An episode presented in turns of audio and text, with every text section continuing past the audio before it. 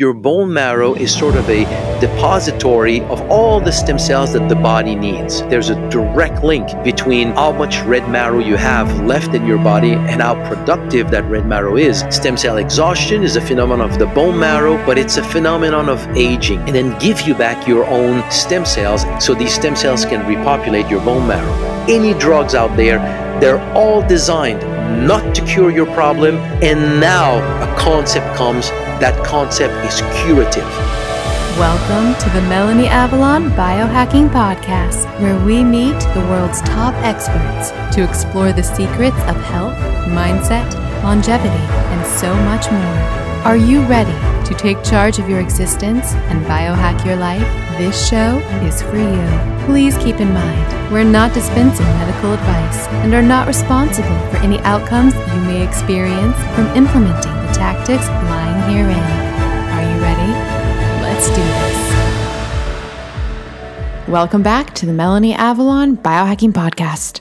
Oh my goodness, friends, today's episode was such a long time coming. I had been wanting to do a deep dive into stem cells for so long. And Christian Drapeau ended up being just the perfect resource for that. And like I talk about, I think in the show, I got to meet him and his wife Stephanie at Dave Asprey's ninth annual biohacking conference. And that was just so exciting. It was actually right before recording this. And then I was just even more pumped about the episode. I am really blown away by the potential healing power of stem cells. I'm excited to see where it goes. I know there's a lot of issues with legalization and controversy, going back to moral questions, which are on potentially dubious foundations. We talk about that in today's episode. We also talk about so many things, including how you can naturally support the release of your own stem cells. Does fasting deplete stem cells? What conditions can stem cells address? Whether or not stem cells are limited? So many things affecting longevity, and so much more.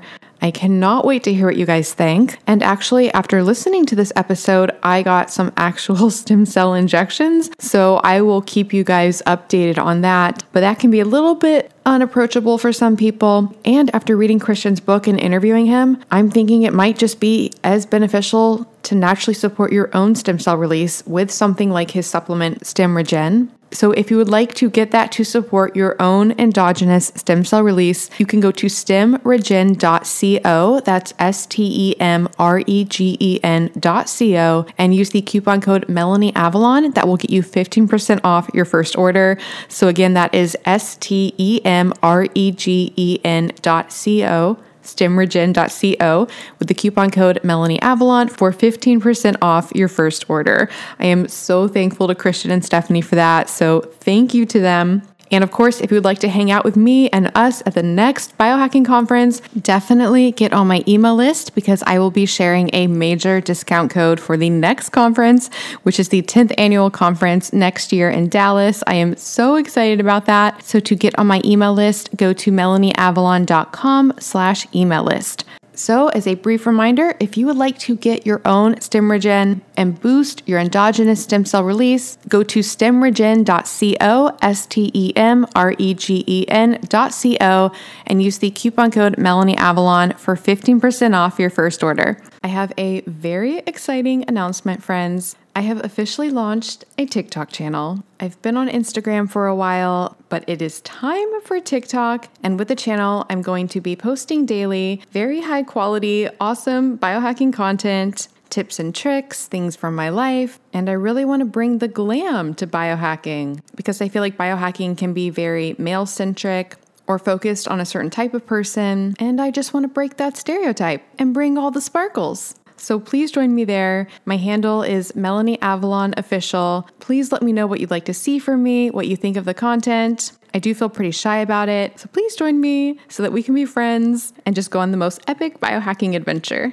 Okay, friends, spirulina update. It is still coming. I know it's been taking a while. It's just because I want to make the most ideal spirulina tablets on the market ones that are tested for purity and potency and to be free of all pesticides and just the highest quality. So we've got that spirulina source. It tastes awesome. The issue we're experiencing is that in order to make it into tablets, it requires another ingredient. If you are currently taking spirulina tablets and they say they are one ingredient, they are not one ingredient. There is something in there that is helping to keep that structure. So we're trying to figure out which route to go with this. It's really fun because I keep trying different samples. I think I know which one I like the most, but we'll see which one I end up picking. Either way, I really love the taste of our spirulina. It doesn't taste fishy or algae and I really experience the benefits. So stay tuned for that. In the meantime, you can get my other Avalon X supplements at avalonx.us. Friends, have you jumped on the Sarah serapeptase bandwagon yet? That's what I launched with, and to this day, it continues to be my most favorite supplement ever. It's a proteolytic enzyme created by the Japanese silkworm. When you take it in the fasted state, it actually breaks down non living problematic proteins in your body so it can help address an array of issues. Like I said, it will clear your sinuses, calm inflammation. It may help reduce cholesterol. Studies have shown it can break down amyloid plaque. It can help alleviate pain and so much more. I take it daily. It is one of the most important supplements in my arsenal. This is the new year. Start it off right. Get some serapeptase. You can get 10% off with the coupon code Melanie Avalon, as well as a 20% off code when you text Avalon X to 877 861 8318. That's Avalon X to 877 861 8318. Those codes will also work with my fantastic partner, MD Logic Health. For that, go to melanieavalon.com slash mdlogic. And of course, all of my supplements I formulated to be the very best on the market. They're tested multiple times for heavy metals and mold. They're free of all common allergens as well as problematic fillers, which goes back to that whole spirulina formulation issue I was talking about. They come in glass bottles to help prevent leaching of plastics into ourselves and the environment, and we even use the minimal amount of stickiness required for the labels to help with our environmental impact. To get these fantastic products, go to avalonx.us and definitely get on my email list so that you don't miss the Spirulina launch special. For that, go to avalonx.us slash email list. Another resource for you guys if you struggle with food sensitivities like I do, you have got to get my app Food Sense Guide. It's a comprehensive catalog of over 300 foods for 11 potentially problematic compounds. These include things you may be reacting to, like gluten, lectins, FODMAPs, histamine, oxalates, sulfites, thiols, whether or not something is a nightshade, and so much more. It even includes autoimmune paleo AIP status. You can learn about the compounds, create your own list to share and print, and finally take charge of your food sensitivities. It is a top Apple app often in the top 10 for the Apple Food and Drinks charts. And friends, get it now because I'm going to be updating it to a subscription basis soon. So you definitely want to get grandfathered in for life at one super low price. With the subscriptions, by the way, I'm going to be implementing some pretty cool features. So I need to do subscriptions to help support that. So, like I said, get it now before we change to subscriptions. You can get it at melanieavalon.com slash foodsenseguide. And one more thing before we jump in. Did you know there are over a thousand compounds found in conventional skincare and makeup in the US that have been banned in Europe due to their toxicity? If you are using conventional skincare and makeup, you are directly putting into your bloodstream toxic compounds, including obesogens, which can literally cause your body to store and gain weight. So if your diet's not working, you might want to think about what's happening with your skincare and makeup, as well as carcinogens linked to cancer. I'm not making this up, and just endocrine disruptors in general, which mess with our hormones. Thankfully, there's an easy solution to this. There's a company called Beautycounter, and they were founded on a mission to change this. Every single ingredient is extensively tested to be safe for your skin, so you can truly feel good about what you put on, and their products really work. I am obsessed with their overnight resurfacing peel, their vitamin C serum. They have shampoo and conditioner, skincare lines for every skin type, and incredible makeup. It's so amazing that Tina Fey actually wore all Beautycounter makeup when she hosted the Golden Globes.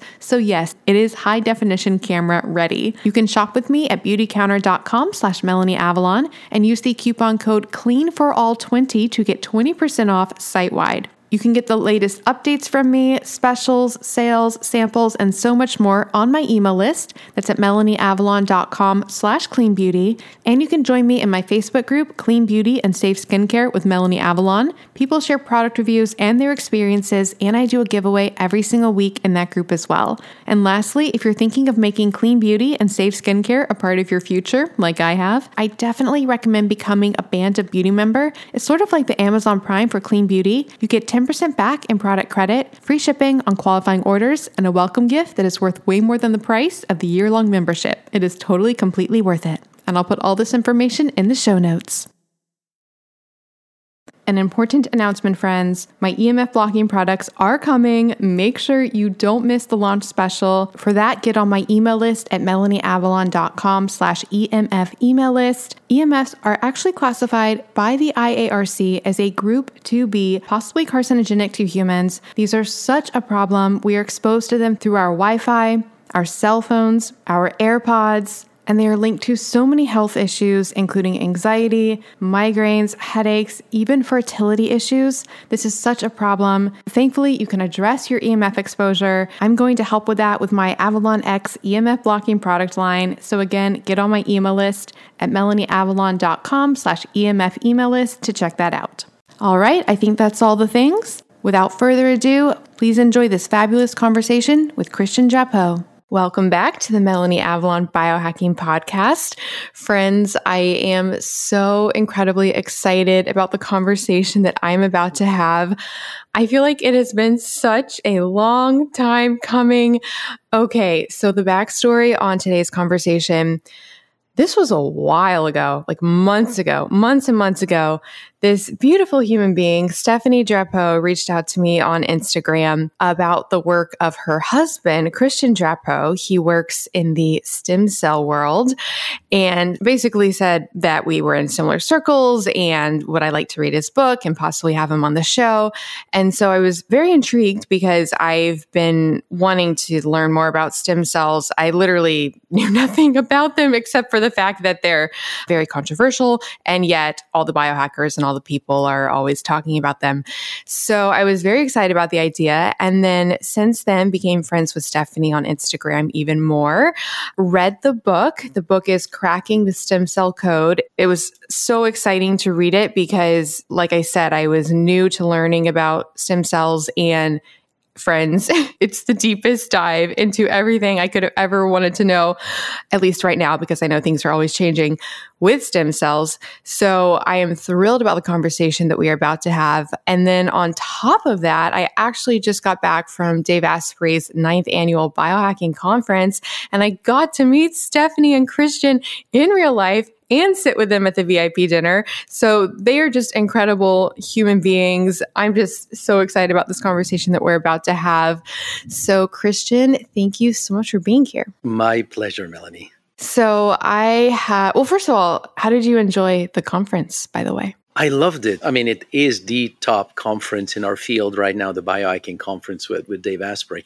But I, honestly, for me, I've been doing this kind of work for 20 years. I've been trying and working to put the message out there of understanding the natural role of stem cells and the power of releasing our own stem cells. And I would say over the past six months, I mean, it's a continental shift in what I'm seeing in terms of the reception from the general population. People are now getting it. Where it's coming from, I don't know, but there's such a, a deepening here of the understanding of the message on the on the marketplace. So it was it was perfect. It was a great conference for us. That's awesome. And I was actually thinking about that right before jumping on. I was thinking about how I feel like stem cells and psychedelics are like the two health topics where there's been so much controversy. And it's like we've been waiting for this shift to happen where it'll be embraced as something to seriously study for the, the health potential. And reading your book, it was really interesting to hear about the history of everything. I have so many questions for you. Before I get into them, your personal story, which you do share in the book what made you interested in the potential of stem cells, both endogenous and exogenous, but more so the endogenous? What led to what you're doing today? You know, it's it's well, I it's, I was going to say it's an interesting story. It's my story, so of course I think I think it's interesting. But but my point here is that it's interesting in the fact that it is I think, a great example of the traditional process of scientific investigation. So I had no knowledge, no specific interest in stem cell research. I was hired in 1995 to study a plant that probably a lot of people have heard about, blue green algae from Klamath Lake. It has been on the marketplace for maybe three, four decades. And so I started to study this plant to essentially document the mechanism of action of the health benefits that have been associated with that plant, that blue green algae. And very quickly, we documented the mechanism of action on the anti inflammatory properties, immune stimulation properties, and also on the mind. Most people would take this product and would report some sort of mental clarity, mental energy, a sense of mood elevation but as I'm doing all this work, I came across people who reported reversal or significant improvement in conditions like multiple sclerosis, heart disease, diabetes, liver failure, emphysema, Parkinson, Alzheimer's, and kid- kidney failure. And the list was not only impressive, but from a purely scientific standpoint, the question in my mind was what is this plant doing to bring benefits touching so many different aspects of human health. So, for a number of years, it was sort of a, a mystery. We did not have a, a, good explanation until one day I came across an article that was describing, for the first time, to my knowledge, that a stem cell had migrated, had left the bone marrow and then migrated in the brain and became a neuron in the brain. So we need to go back in 2001. This is January 2001. Stem cells are only precursors to blood cells.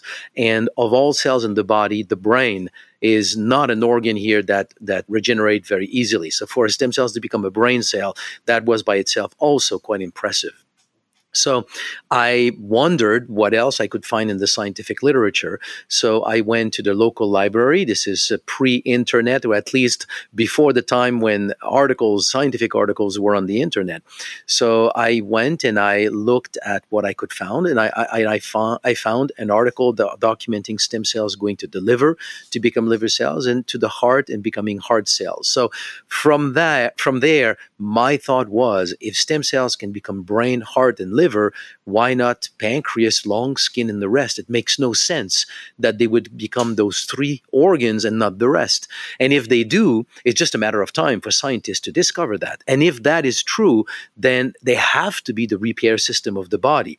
So I published an article in the journal Medical Hypotheses suggesting that stem cells are the repair system of the body. And in the back of my mind, the thought was, what if that plant is working as a stem cell mobilizer, releasing stem cells cells from the bone marrow. It would then explain everything because once you release stem cells, they will go into the diabetic, the, the pancreas of the diabetic, the heart of the heart patient, the brain of the Parkinson patients, and so on. So we put this hypothesis out, we acquired a flow cytometer to ca- start to count stem cells, first in our own blood, but very rapidly we discovered that this plant was acting as a stem cell mobilizer. And that was the day when my entire career shifted and, and I started to work in the field of stem cell research. So it, it all came through traditional scientific investigation. So at the time when you found that paper about the stem cell migrating to, you said it was the liver was the one place? Correct. The first one, the first one was the brain, and then we found liver and the heart as well. Yeah. Right. So at that time, did we know about local tissue stem cells doing repair? Like what was known at all at the time? Nothing. Zero. The only thing that we know, and now we can look at it from a different angle, is that we knew that the liver had the type of cells that played a role in the repair of the liver. They were called oval cells. We knew that muscles had cells also that were participating to the repair of muscle. They were called satellite cells.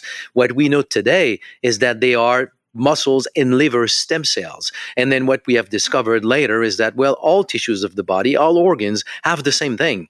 But it was first known in those tissues, and I'm sure a few other tissues, but never with this understanding that we have today that these are full blown stem cells and they come from the bone marrow. So from the bone marrow to the blood, blood migrating into a tissue. At the entrance of when the artery gets into a tissue, most of the time this is where you find the, uh, the stem cell layer in that tissue And that's where you've got that population of resident stem cells in an organ or a tissue responsible for the repair of that tissue. Okay. So the stem cells local to the tissue, does the tissue already have stem cells and then additional ones come from the bone marrow, or does everything come from the bone marrow in the beginning always?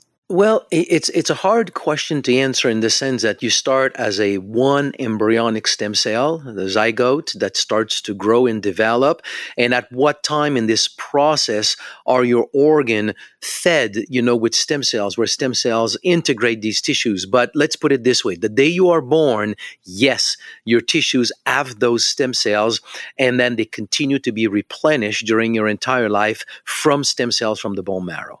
Okay. And then those stem cells in the tissue, so the ones at birth and the ones that come in from the bone marrow, because you talk about this in the book.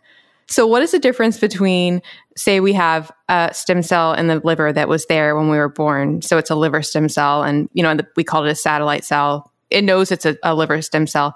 What's the difference between that cell hanging out wait, muscle? Did I say muscle or liver? Or liver? Both of them. Oval oval cells in the liver, satellite cells in the muscles. Okay, so we'll say the muscle because I said satellite. So in the muscle, what's the difference between that and a stem cell that comes from the bone marrow and then becomes a muscle satellite stem cell? Is it the same thing now or is it different? It's different. It's a very important question because I think there there's it's the first time I got that question and I think there's probably a lot of confusion about it because we all call them stem cells and they're not all the same. So let's answer that question by talking about the life story of a stem cell. So the stem cell it divides in the bone marrow. When it leaves the bone marrow, it leaves a sister cell in the bone marrow so that you never really deplete the bone marrow. So that stem cells now that leaves the bone marrow, that cell is now going to lose telomerase as soon as it gets into a tissue. Telomerase is the enzyme that maintains telomeres so that in your bone marrow, you never have cells that basically run out of telomere and then they can no longer divide. So they are there. That's why we call them immortal cells. They will be there during your entire life. So when, when the stem cell leaves the bone marrow and gets into a tissue, upon contact with cells of that tissue, the stem cells will start its transformation into cells of that tissue, in, into that lineage. At that point, they are oftentimes referred to as progenitor cells. So that's a stem cell that has started its journey into becoming cells of a specific tissue. That's what we call resident stem cells. They're still stem cells because they can become many different types of cells of that tissue. Some of them can even reverse back to a more primitive state and even leave that tissue and go somewhere else. It has been documented. But for the sake of this discussion, let's just say they are now engaged into a lineage and they sit in that tissue and they are responsible for renewal of that tissue, but these cells are no longer immortal.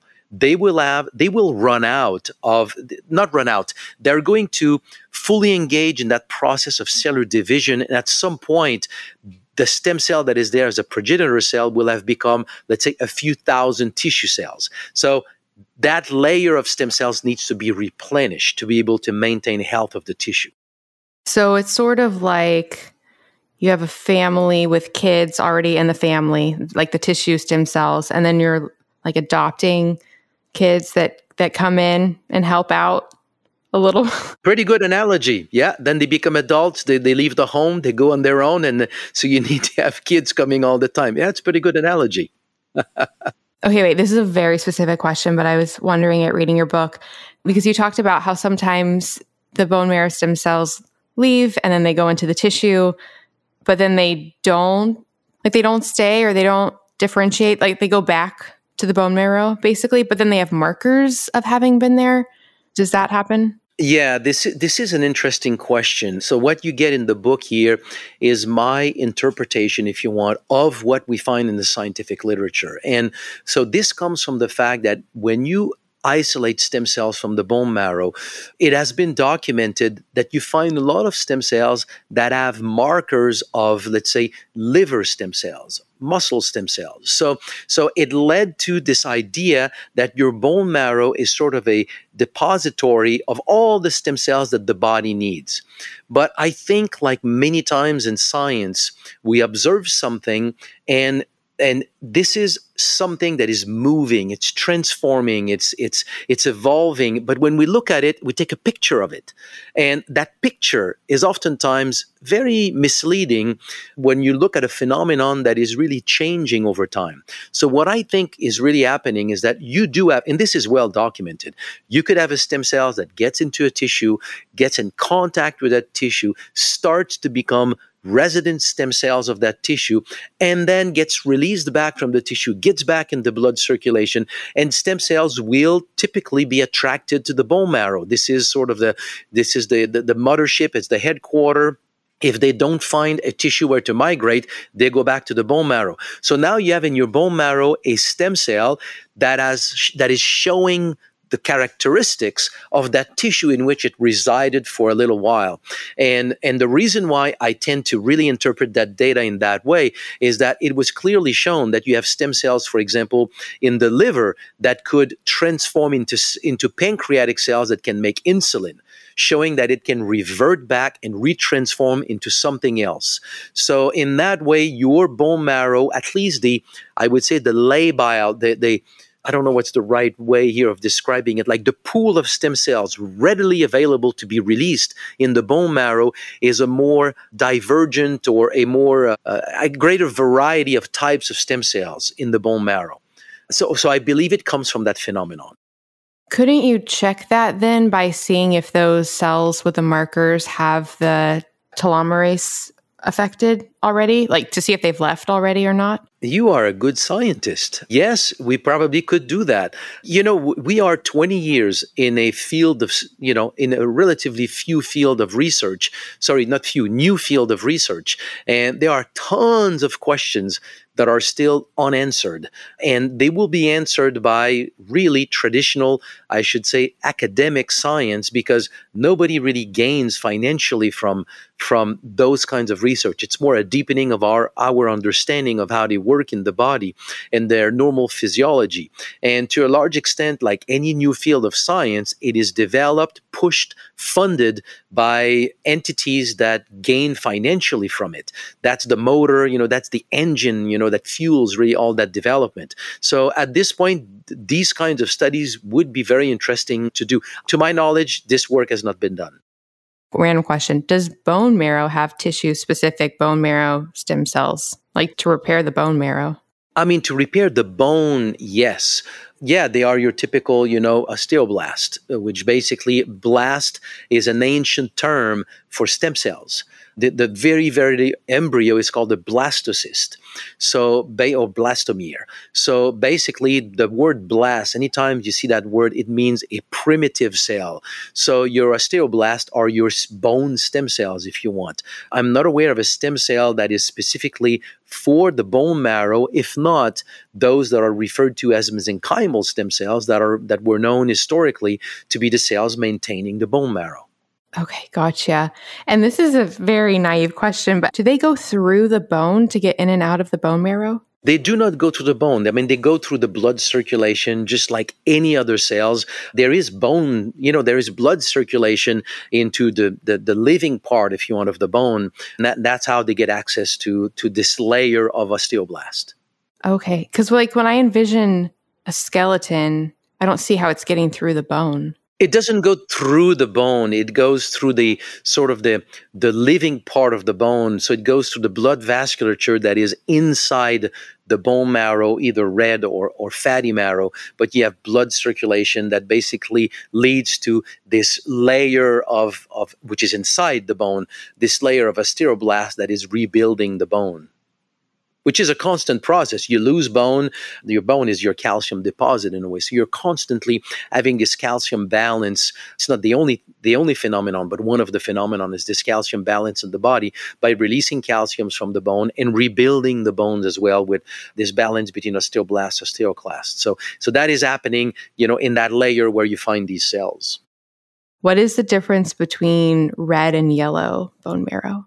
Well, the, the, the main difference, just like their name implies, you know, the red marrow is uh, as extreme blood supply. It is filled with cells that are basically contained stem cells. So this is where stem cells are being produced. There's a whole population of cells that are supporting the stem cells. So if you actually extract stem cells, not stem cells, cells from the bone marrow, it's roughly about one per 10,000 cells that is a stem cell. So there's a whole environment that support these stem cells but that red marrow transform into fatty marrow. So they're basically fat cells that are uh, as an analogy probably the same thing where you accumulate fat you know into your body which is sort of a it's not completely inert but let's call it in the bone marrow a relatively inert deposit of fat cells. And then basically the red marrow slowly shrinks over time and is replaced by what we call yellow marrow fatty marrow Okay, gotcha. No, it, and it's a normal process. It's not something that I mean to to our knowledge of today. I don't think there's anything known because it has never been studied. There could very well be something that can reduce the speed or the rate at which the red marrow converts into yellow marrow, and that would be in itself an amazing field of science because it, it, there's a direct link between how much red marrow you have left in your body and how productive that red marrow is. And your health today your ability your ability to repair and your health for the rest of your life. So if there was a way of affecting that rate of conversion it would be nobel prize material. Red bone marrow it's rich in stem cells healing potential versus this yellow bone marrow which is more just like the fatty fatty part of it. So that transition there's like a why question. Is it a degeneration or is it just the body doesn't intend to live forever? And so that's just the normal process. I don't have a good answer for it in the sense that that again, this is part of the things that have not been very, very well studied so far in that field of science. That conversion is very well known because it's a normal part of your physiology in the same way that something like, I don't know, you, you, you, a woman will run out of, of you know, of eggs, you know, and after menopause they're gone. It's just a normal part of the aging process of the human body. But it, there's an observation if you want in nature that for me is, is really hard to escape. And it's the fact that from a from a biological standpoint as as animals if you want as mammals we have evolved over as human beings over let's say the past 50,000 years. Or however number of years that that we want to to consider when it started. But it's you're talking tens of thousands of years with a life expectancy of 30 years of age. Longevity has never been selected in our biology, in our evolution. So, so in a way, we have today the result of that evolution, and we now have reached 80 years of age only in the past, you know, 100 to 200, 150 to 200 years. So we we now have a longevity, extra years for which our physiology, our biology has not evolved to, to, to live that long. So so I think that the bone marrow almost reflects that. The bone marrow being your repair system, your ability to live and to age with health, that ability was not needed past 30 years of age historically. And it's just I think it's just it's it's we we run out of it. And now we're trying to find ways to hack into it and support this natural ability to repair. Okay, so looking at that more, because talking about running out of it, because you mentioned earlier when the, the stem cells leave the bone marrow with the sister stem cell and it doesn't deplete anything. So, are we depleting anything at all? Is there a potential issue of over mobilizing stem cells? There's no data that I'm aware of that exists, as far as I know, that points in that direction. What I mean by this is, and we can look at it from, from a number of angles. For example, nobody runs out of stem cells. Like if there was such a thing as if you release more, then you will run out of them faster, then you would think that people like Olympic athletes, for example, that train really intensely for years, and anytime that you train with intensity, you release stem cells. This has been documented and published, probably caused by micro injuries in muscles, tendons, and, and tissues. Well, do you see Olympic athletes running out of stem cells earlier than others? no it's not a, it's not something that is part of the human experience to run out of stem cells we can also answer this question by uh, a study that i think is that is uh, that is fascinating in, in the scientific literature it was published almost 20 years ago and it's a study when scientists ask the question because if you do a cancer treatment right now you will have let's say chemotherapy radiation therapy and just before they will extract isolate your own stem cells and then preserve them and then give you back your own stem cells after your treatment. So these stem cells can repopulate your bone marrow. The typical protocol is to give you back about 200,000 stem cells per kilogram of body weight. But when you extract or isolate stem cells from a person using this, this process that they do clinically, you don't know which of this, these cells is really a stem cell. You really just isolate a bunch of cells. So the question of, in that study was, how many do you really need if you know for sure that the cells that you are, that you have are stem cells and the ultimate question was if you only have one can one reconstitute the bone marrow and the whole blood system? And that study basically demonstrated that if you irradiate an animal, a person, and you only have one stem cell, but you know that that cell is a stem cell, then six weeks later, you get the entire reconstitution of the bone marrow and the blood system. So now, so now you go back into our environment. You know, you've got, let's say, at about age.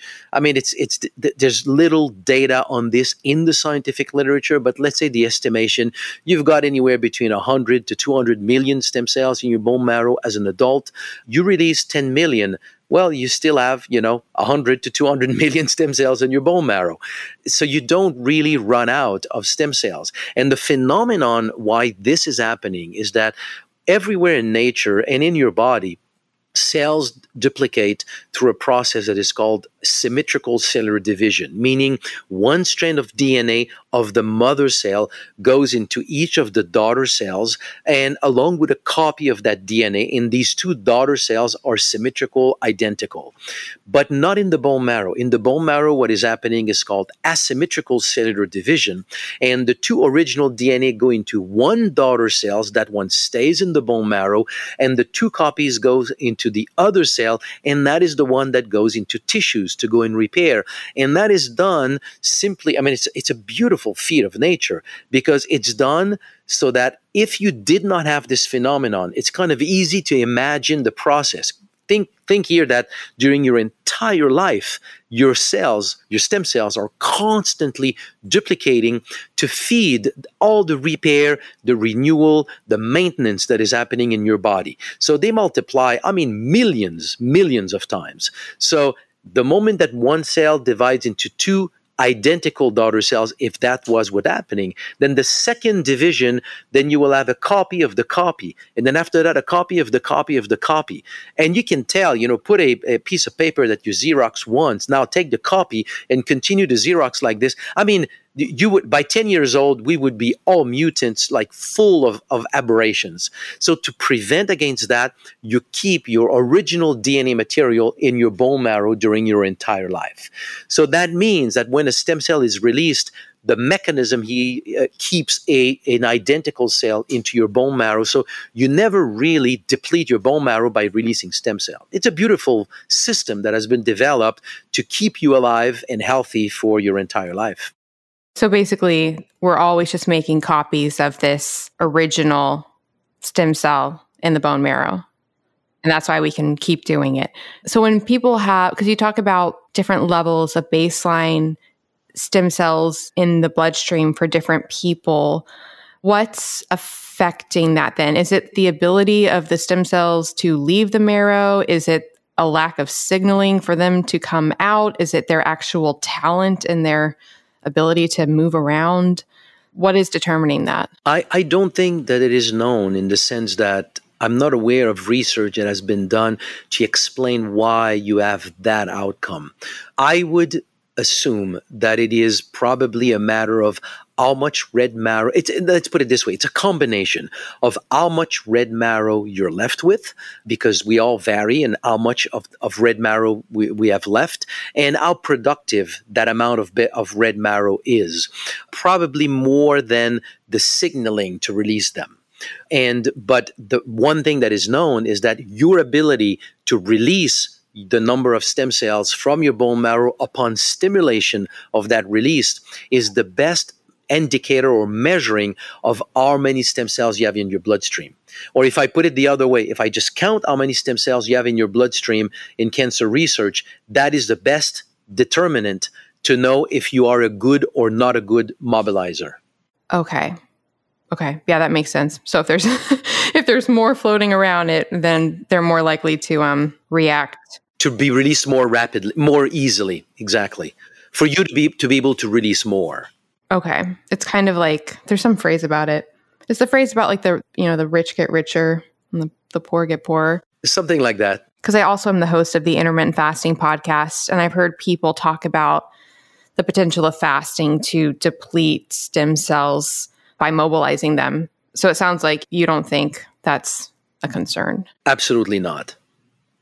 And, and I know that there's this notion out there of depletion because one of the hallmarks of aging is stem cell exhaustion.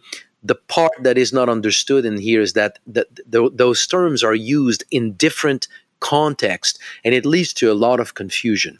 There is a phenomenon called stem cell depletion or exhaustion in the bone marrow, and that is simply your red marrow shrinking and converting into yellow marrow, not the red marrow that you have left that becomes tired.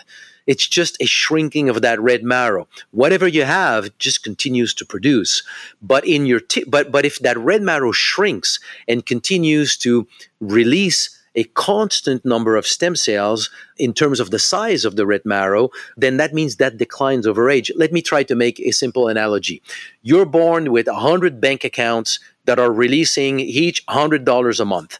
So you are well. But as you age, you're losing some of these bank accounts. They shrink, they develop, and they turn into like empty buildings.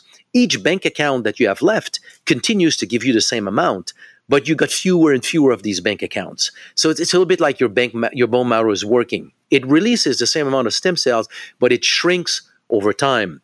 So it leads to fewer stem cells in circulation available to replenish your tissues.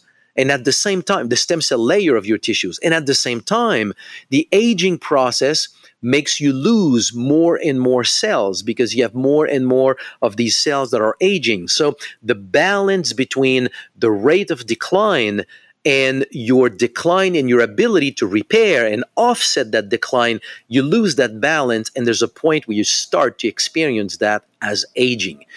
So, stem cell depletion is a phenomenon of your tissues. Stem cell exhaustion is a phenomenon of the bone marrow, but it's a phenomenon of aging. You're not going to exhaust it by by you using it more, no more than you're going to exhaust your heartbeats because you do more exercise and you make your heart beat more. Awesome. Okay, so people who think that they're depleting it by using it, it's like they're saying don't take any money from the bank account because we don't want to lose the other bank accounts, but they're not related. Like you can take as much as you want from the bank account and it's not gonna, going to affect the other bank accounts. Your stem cells, I think, are just like an artesian well, like a natural well.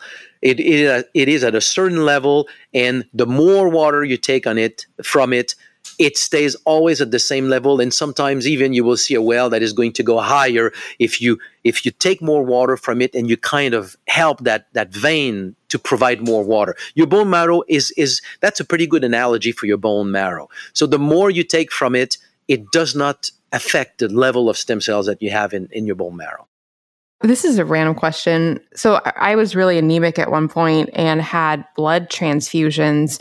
So when people get blood transfusions, especially if they're like, you know, I wasn't in there for an injury, as for anemia, but you know, if people are in there for injuries, does it happen that they get stem cells from the blood transfusions and then that is affecting their repair system and we're not even realizing? Of course. I think that this is one of the things that we're discovering when you do a blood transfusion. Of course, you receive stem cells from you know from the person from whom you you you, you receive that blood transfusion. Actually, this whole process is how stem cells were sort of discovered in the 1950s.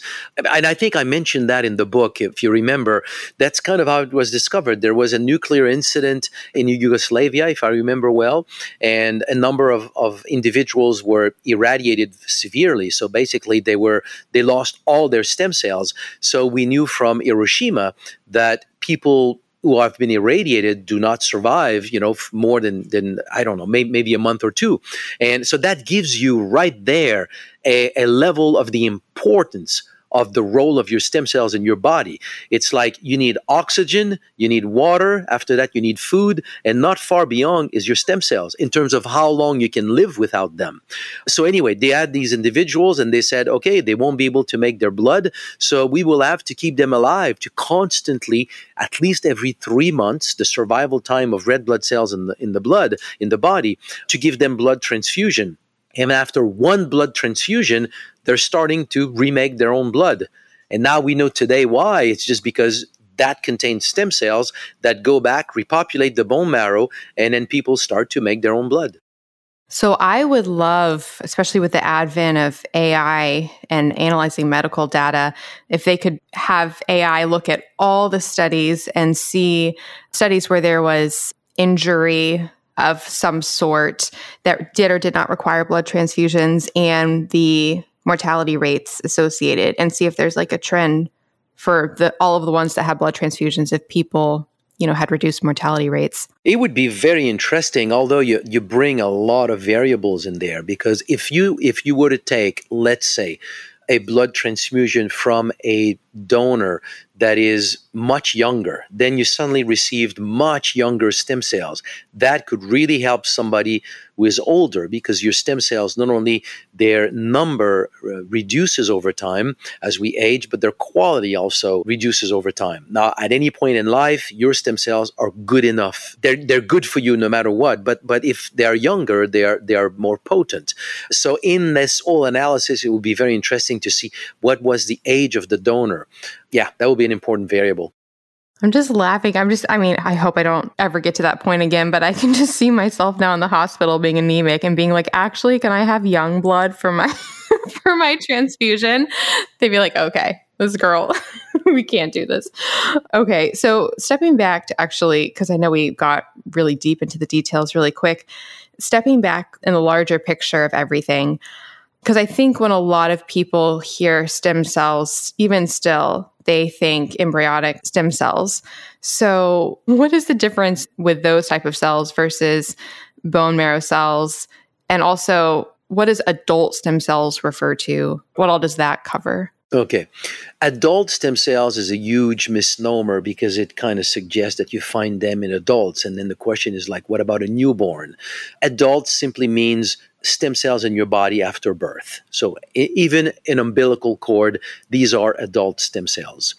An embryonic stem cell is the when you get the zygote that starts to develop into the very, very early days of an embryo. So you're talking about a lump of cells of maybe, I mean, at most a few hundred cells, and if not less. Uh, it's about the eight to 10 days old embryo. These cells all have the ability, if you isolate one of them, it will have the ability to reconstitute an entire living organism. So, so th- these are called embryonic stem cells. Hi, friends. Do you want to come hang out with me and Dave Asprey and so many other guests I've had on the show? You simply must come to the 10th annual Biohacking Conference. May 30th through June 1st in Dallas, Texas. And of course, I have a massive discount code for you guys. I went last year to the one in Orlando, and it was one of the most fun times of my entire life. I met and got to hang out with so many guests that I've had on the show. I met so many of you guys. And of course, there's lots of Danger Coffee and Dave Asprey approved meals and dry farm wines. And that's just the social aspect. The conference itself is mind blowing. They have this incredible expo where they have all the biohacking supplements, all the biohacking things. You can learn about them, try samples, meet the creators and founders. If you haven't tried a lot of biohacking things, it's a great chance to actually try them out in person. Things like BrainTap, infrared sauna, hyperbaric oxygen chambers, and so much more. There are so many incredible speakers as well. You can hear talks from people I've had on the show, like Paul Saladino, Dr. Daniel Amen, Dr. Sara Gottfried, Dr. Mercola, Dr. Anna Cabeca, and that is just a few of them. I seriously had the time of my life last year, and I would love to hang out with you guys.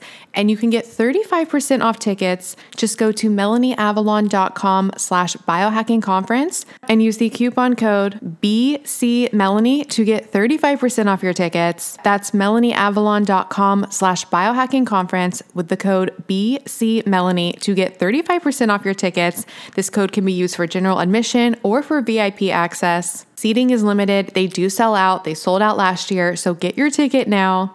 And if you come, definitely let me know because I want to meet you. So hopefully see you guys in Dallas. MelanieAvalon.com slash biohacking conference with coupon code BCMelanie. Get your tickets now. I'll see you guys there. So originally, in the, I should say historically, as we cloned. You remember the sheep Dolly that was cloned. And a lot of these studies were done with those embryonic stem cells. So they were known to be extremely powerful. The problem or the flip side of their power of, of being able to to develop into a full organism is that if you want to use them in a limited fashion, you inject them in the heart. If you want just to have repair of the heart, well, you will or may very well have in your heart uh, a few pieces of bone, a tooth, uh, you know, different kinds of tissues, which is called a teratoma. So the level of tumor formation when using embryonic stem cells is so high that they have never been used really for treatments. They have been used essentially for drug development. Like you want to study a drug, let's say, and see what is their impact on human heart. You cannot do these studies on human beings. You do them on animals. So embryonic stem cells gives you an ability to basically grow a human heart from embryonic stem cells, human embryonic stem cells, and then test the drug on a, an in vitro lab developed human heart. So that is the big development that is coming out of embryonic stem cell research. And the reason why there was so much talk in the early days about embryonic stem cell research eh, or embryonic stem cells is that in the early days, adult stem cells from the bone marrow were really believed to only be able to become uh, blood cells. They were precursors to red blood cells, white blood cells, and platelets. So when we discovered the potential of, of embryonic stem cells, and by the way, the, the, potential of embryonic stem cells has been known for a long time. It's just that nobody had been able to grow human embryonic stem cells. That feat was achieved in 1998, and that is what really refueled the whole development, the whole dream that, hey, maybe we could do human organs in vitro, and I can give you a new heart that is your tissue. That's the that was the whole dream behind it. But you can't because there's too much there's too much of a high risk of tumor formation and at that time adult stem cells were only known to become blood cells. And that is really to me the biggest discoveries in this whole world of stem, stem cells is that that is not true we know very well today adult stem cells can become cells of virtually every single tissue in your body. The difference with embryonic stem cells is that when they reach a tissue, they will only become cells of that tissue. So they do have the repair potential, the regenerative potential without the tumor risk. So they are by by all means, you know, they are the solution, the the the answer to repair tapping into the regenerative power of stem cells. Does that make sense? So to recap what you said, the embryonic stem cells can grow like an entire organ, but they create these these tumor formations. Did you say that the tumor formations it's like matter from other like it's like bone inside of heart? That stem cells as the is program if you want to be wild in quotes if you want. It's it's programmed to become a full organism. So if you take that that embryonic stem cells and you put it in the presence of liver tissue for example it will become liver tissue and it will start in this path of developing a whole organism. And in that in that process we'll create a lump of tissues of just about everything. Just do teratoma on a Google search and click on images, and you will see what these are. Oh, I will. Yeah. so, but you see, you take an adult stem cells and you put it in presence of liver tissue, and they will transform into liver cells only. You put them with skin, skin only. You put them with a muscle, muscle only, and so on and so forth. So they are limited in what they can become, but limited in the sense that they will only become the cell of, of the tissue in which they are, which is really you call you can call it a limitation, but it's a it's kind of a great limitation because now that means so and so it creates this uh, this perception that they're much less effective, and it's not true. They're actually more effective because they're limited in their risk, but not in their potential. So both adult stem cells and embryonic stem cells could quote repair something, but the embryonic ones, they keep going and they try to create like a whole new organ and they create tumors and all of these issues. But the adult stem cells just do the repair that needs to be done for that tissue. So adult stem cells, I'm assuming, cannot grow entire organs in vitro. They cannot. And and when I say all cell types, there is a limitation. They're not uh, adult stem cells in the body for the most part are not pluripotent or totipotent, meaning able to do everything. Like they will not make sperm and eggs. That's that's the limitation. Although there is a type of stem cells in the body called different names by different groups who have discovered them. The most common name is very small embryonic like stem cells, VSELs there there are reports suggesting that they can also become sperm and eggs. But let's just say they at least they are the most potent in the body. What about the issue you talked about in the book where it made heart tissue but it wasn't fully integrated well, it's it's an interesting observation. To my knowledge, very little research has been done to look at this. It was more like an observation. I don't think that in that study that is what they were studying. They just observed the fact that by injecting stem cells in the heart, then the stem cells did not integrate the heart a, through the normal physiology of the heart, meaning penetrating the heart, filling the stem cell layer of the heart, and then that stem cell layer then start to form the, the resident stem cells who start to be part of the repair process of the heart because in the heart like in the brain most of the repair takes place because those stem cells that migrate on the heart release trophic factor that stimulates the heart's own repair. So when you inject exogenous stem cells inside the heart these stem cells will convert into heart cells and are going to sort of patch the heart just like you put a patch on a on an inflatable boat.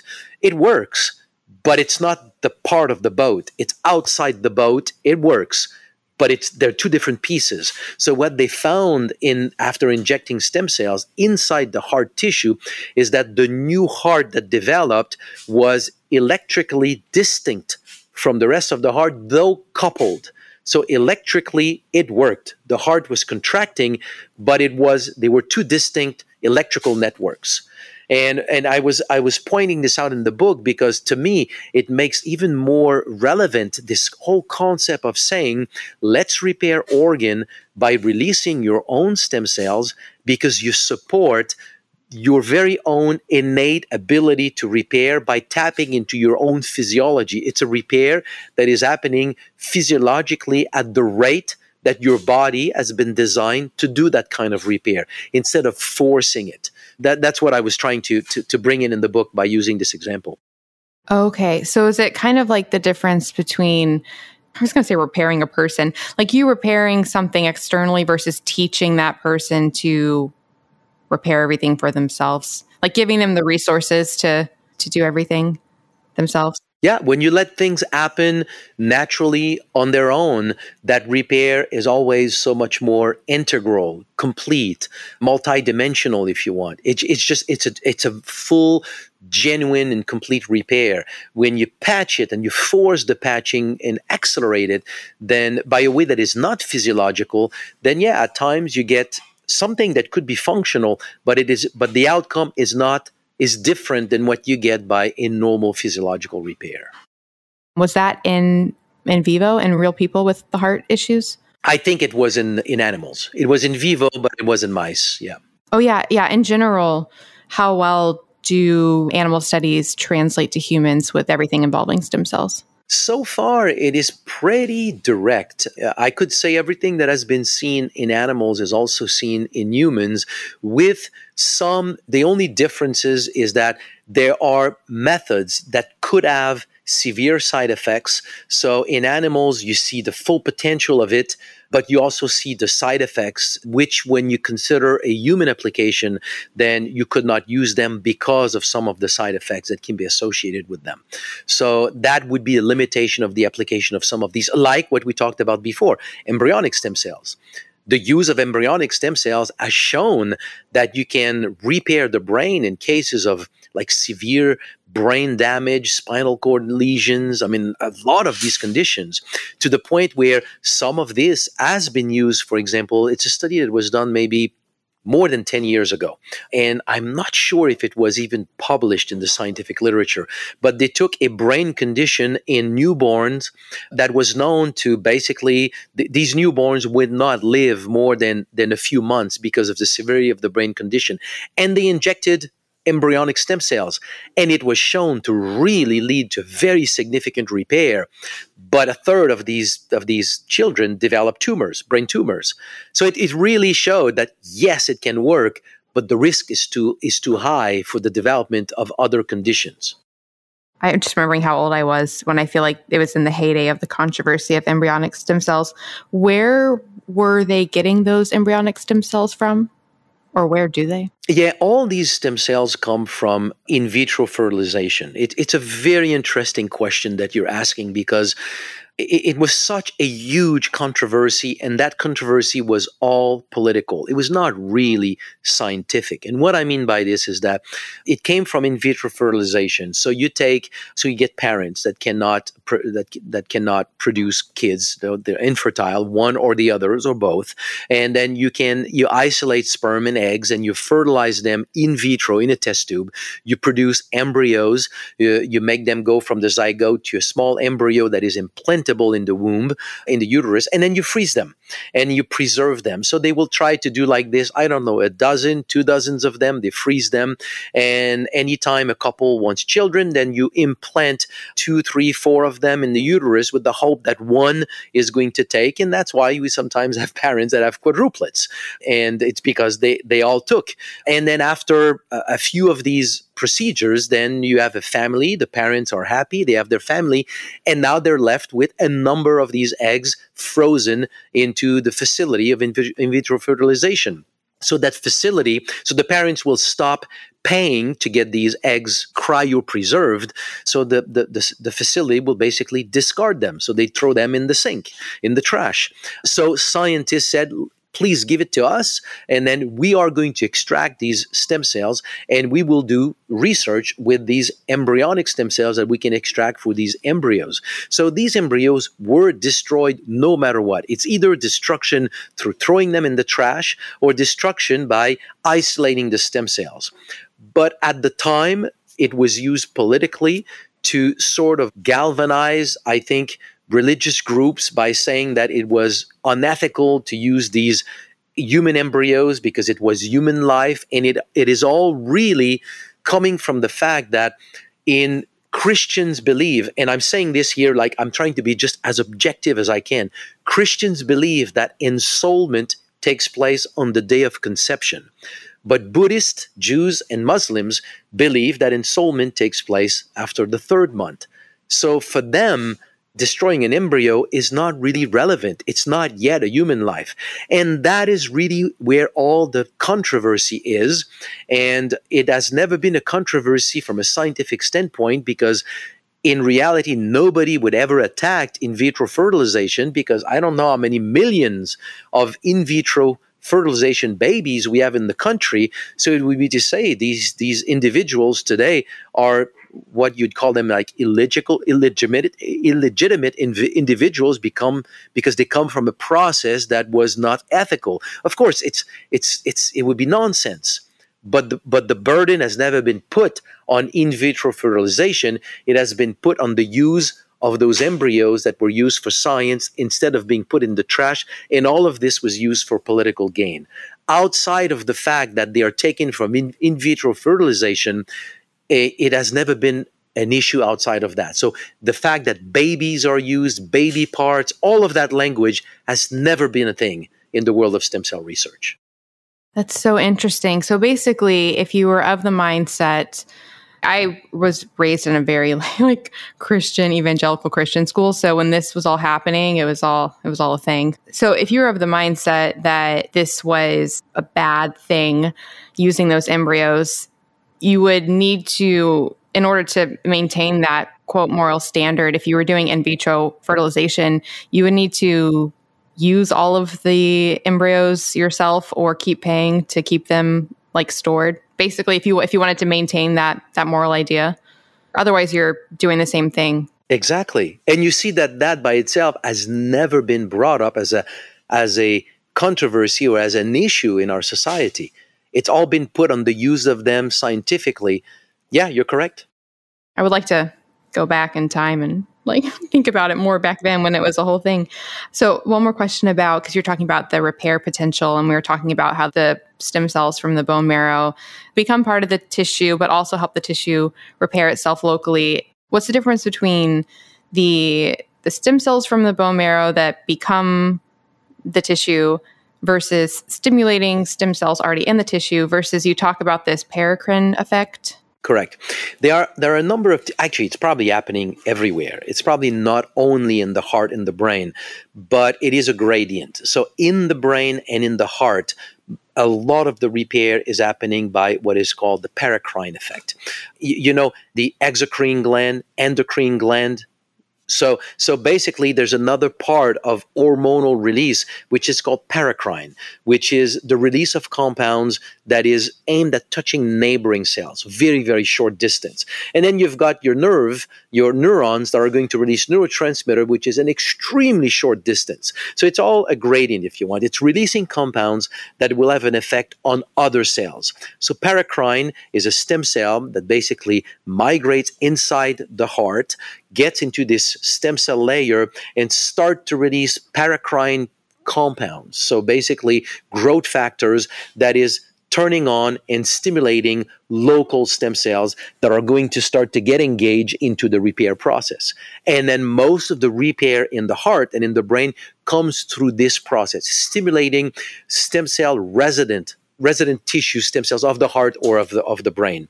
And that is demonstrated by or observed by if you use for example b uh, okay BRDU so it's bromodiuridine so it's one of the nucleotide that is used when you duplicate DNA and if it's if you couple it with brom then you can identify the cells that contains DNA that has this bromodiuridine so if you see one of these cells you know that this is a new cell meaning when you put that in the diet of the animal and a cell is duplicated in this animal, then that is incorporated into that DNA. So you can identify any new cells that took place after you fed the animal with that, that, that compound.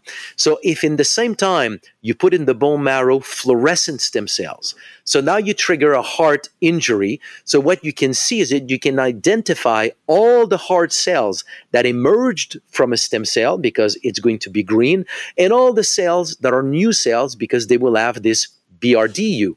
So you can look now in the heart that has repaired and you can see that there are much, much fewer cells that are green than you have BRDU positive cells, meaning many of them that have multiplied and created new heart cells actually are not derived from stem cells from the bone marrow.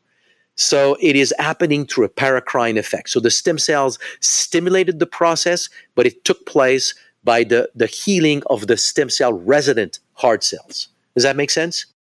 It does. Do they find that? Because you said that's primarily in places like the heart and the brain. So when they do these studies, have they done these studies in other parts of the body where they use the BRDU and the green fluorescent? It, it's not, unfortunately, again, it, it has not been studied like comprehensively to see to see how is it happening everywhere in the body? It's been seen mostly in the heart and the brain because we have observed that when you use fluorescent stem cells, you do get heart repair, and yet few heart cells are actually fluorescent. So it, it brought the question what is happening then? So it, it drove scientists to document that one more specifically.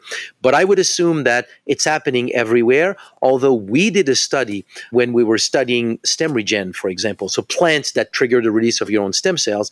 And to prove the concept, we used an animal model in which we triggered muscle injury.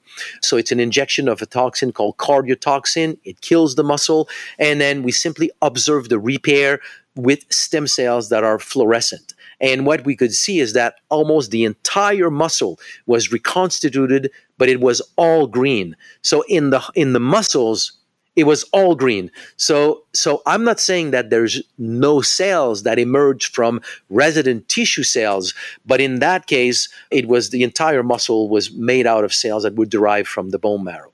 Granted, the entire muscle was destroyed pretty much. So in that case, there was probably very little endogenous ability of the muscle to repair. But so so here's an example of a tissue, the muscle, that can completely reconstitute from from stem cells from the bone marrow. Do you think it's a matter of the complexity of the organ or what's being repaired as to whether it's more from like the bone marrow versus endogenous and everything else? I don't know if I would use the word complexity just because your liver is a very complex organ. And yet, it re- it regen- it's one of the organs that regenerates the most in your body. But the brain is definitely you know one of the the most complex. But but in all those tissues the kidney the heart and the brain are probably those that repair the least from stem cells migrating from the bone marrow to those tissues. So, just to recap for listeners to make sure I'm understanding. So, basically, they do these studies where they give the animal this BRDU compound that will basically mark where new cells are created locally within the tissue. And they also make the bone marrow green, like bright green fluorescent. So when, when there's a re- injury, the bone marrow stem cells come in and then they see is there more green, like bone marrow stem cells taking over, or is it more of the these new cells with this BRDU compound? Correct. You, you, you, you got it very well. So at the end, what you look at, because the new stem cells that integrated the tissue, they also multiplied. So they also have BRDU. So the point is that you look at what are all the new cells in that tissue that participated to tissue repair. And of all of those, how many are green? And that gives you sort of the understanding of how much of the repair is actually directly derived from stem cells from the bone marrow versus stimulated the stem cells from the bone marrow. Okay. And then a big, big question that I haven't even asked, and we're an hour in, but this actual triggering of the stem cells in the first place, is it just injury endogenously that does that? And these compounds, like what you have in StemRegen, is that an injury mimetic? Yes, the, the injury is the signal. Physiologically speaking, when you have an injury, it releases a compounds, a number of compounds actually well defined that will go to the bone marrow and will trigger the release of stem cells from the bone marrow. Then the injury will release another signal that will attract stem cells to that tissue. Stem cells will migrate in that tissue and then will participate in tissue repair. This is the normal role of stem cells in the body. Was that your question? Yes. So, but then these exogenous compounds that we could take, like with StemRegen, is that an injury mimetic signal? Very interesting question. It does it does they they do many things. What I mean is that so so let's go a little bit through the process here because it will make it easier to understand what these compounds are doing in the body. So when a stem cell is in the bone marrow, let, let, let, me restart that. It's, it's not a simple thing to do this without imaging and, and, and depicting, illustrating the whole process. Your stem cells has on its membrane a receptor. It's called CXCR4. That receptor is specific for a compound called SDF1, stromal derived factor 1. When these two connect, it makes the stem cell express adhesion molecule that will make the stem cells connect to the bone marrow environment or to the capillary. So when a stem cell is circulating in the blood circulation and it's going everywhere, when it com- when it, it, it circulates in the fine microvasculature of a tissue or an organ that has an injury that is releasing SDF1, that stem cells will then it will be triggered in this process of migration and it will cling to the capillary wall migrate across the capillary wall get into the tissue and then start the process of tissue repair.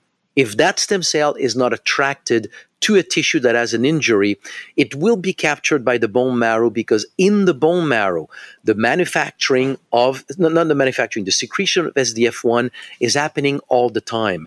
So the phenomenon to keep stem cells in the bone marrow is the same one that attracts stem cells to an injury. It's just that in your body, it's for an injury. In your bone marrow, it's to just keep them as a bank into your bone marrow. So, so if you interfere with that process of attachment, so SDF1 connects with adhesion with CXCR4. It leads to the expression of adhesion molecule, and then the stem cell clings to the bone marrow environment. If you decrease the amount of SDF1 in the bone marrow, stem cells will have a tendency to detach. If you secrete enzymes that digest SDF1, the stem cells will detach. If you block CXCR4, the receptor for SDF1, the stem cell will detach. If you block the ability of stem cells to express the adhesion molecule, it will detach from the bone marrow. So you can affect that release of stem cells by interfering with that process at different places.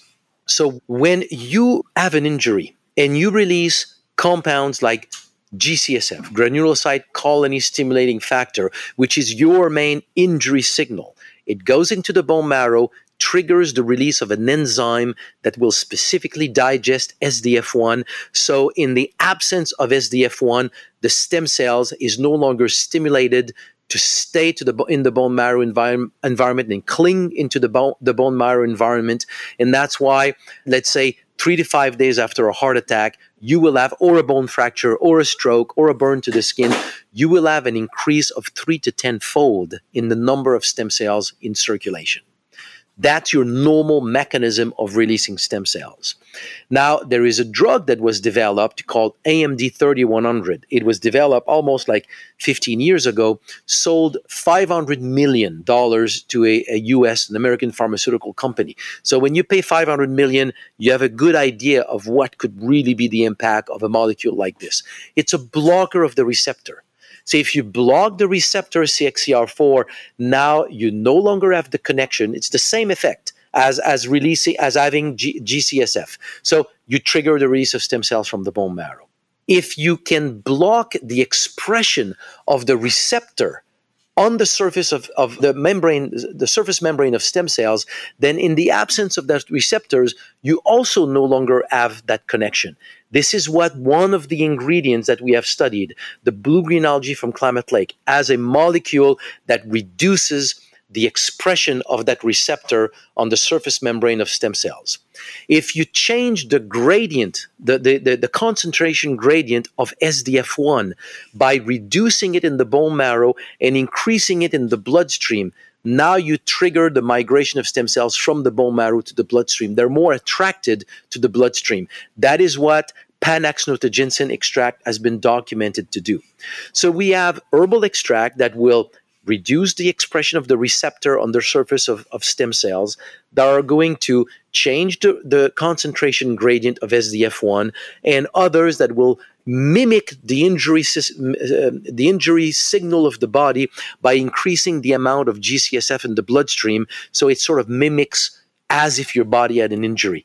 So so different mechanism of action all targeting the same outcome release of stem cells from the bone marrow can I recap and you let me know if I have it right? Ed, you're pretty good at recapping so far.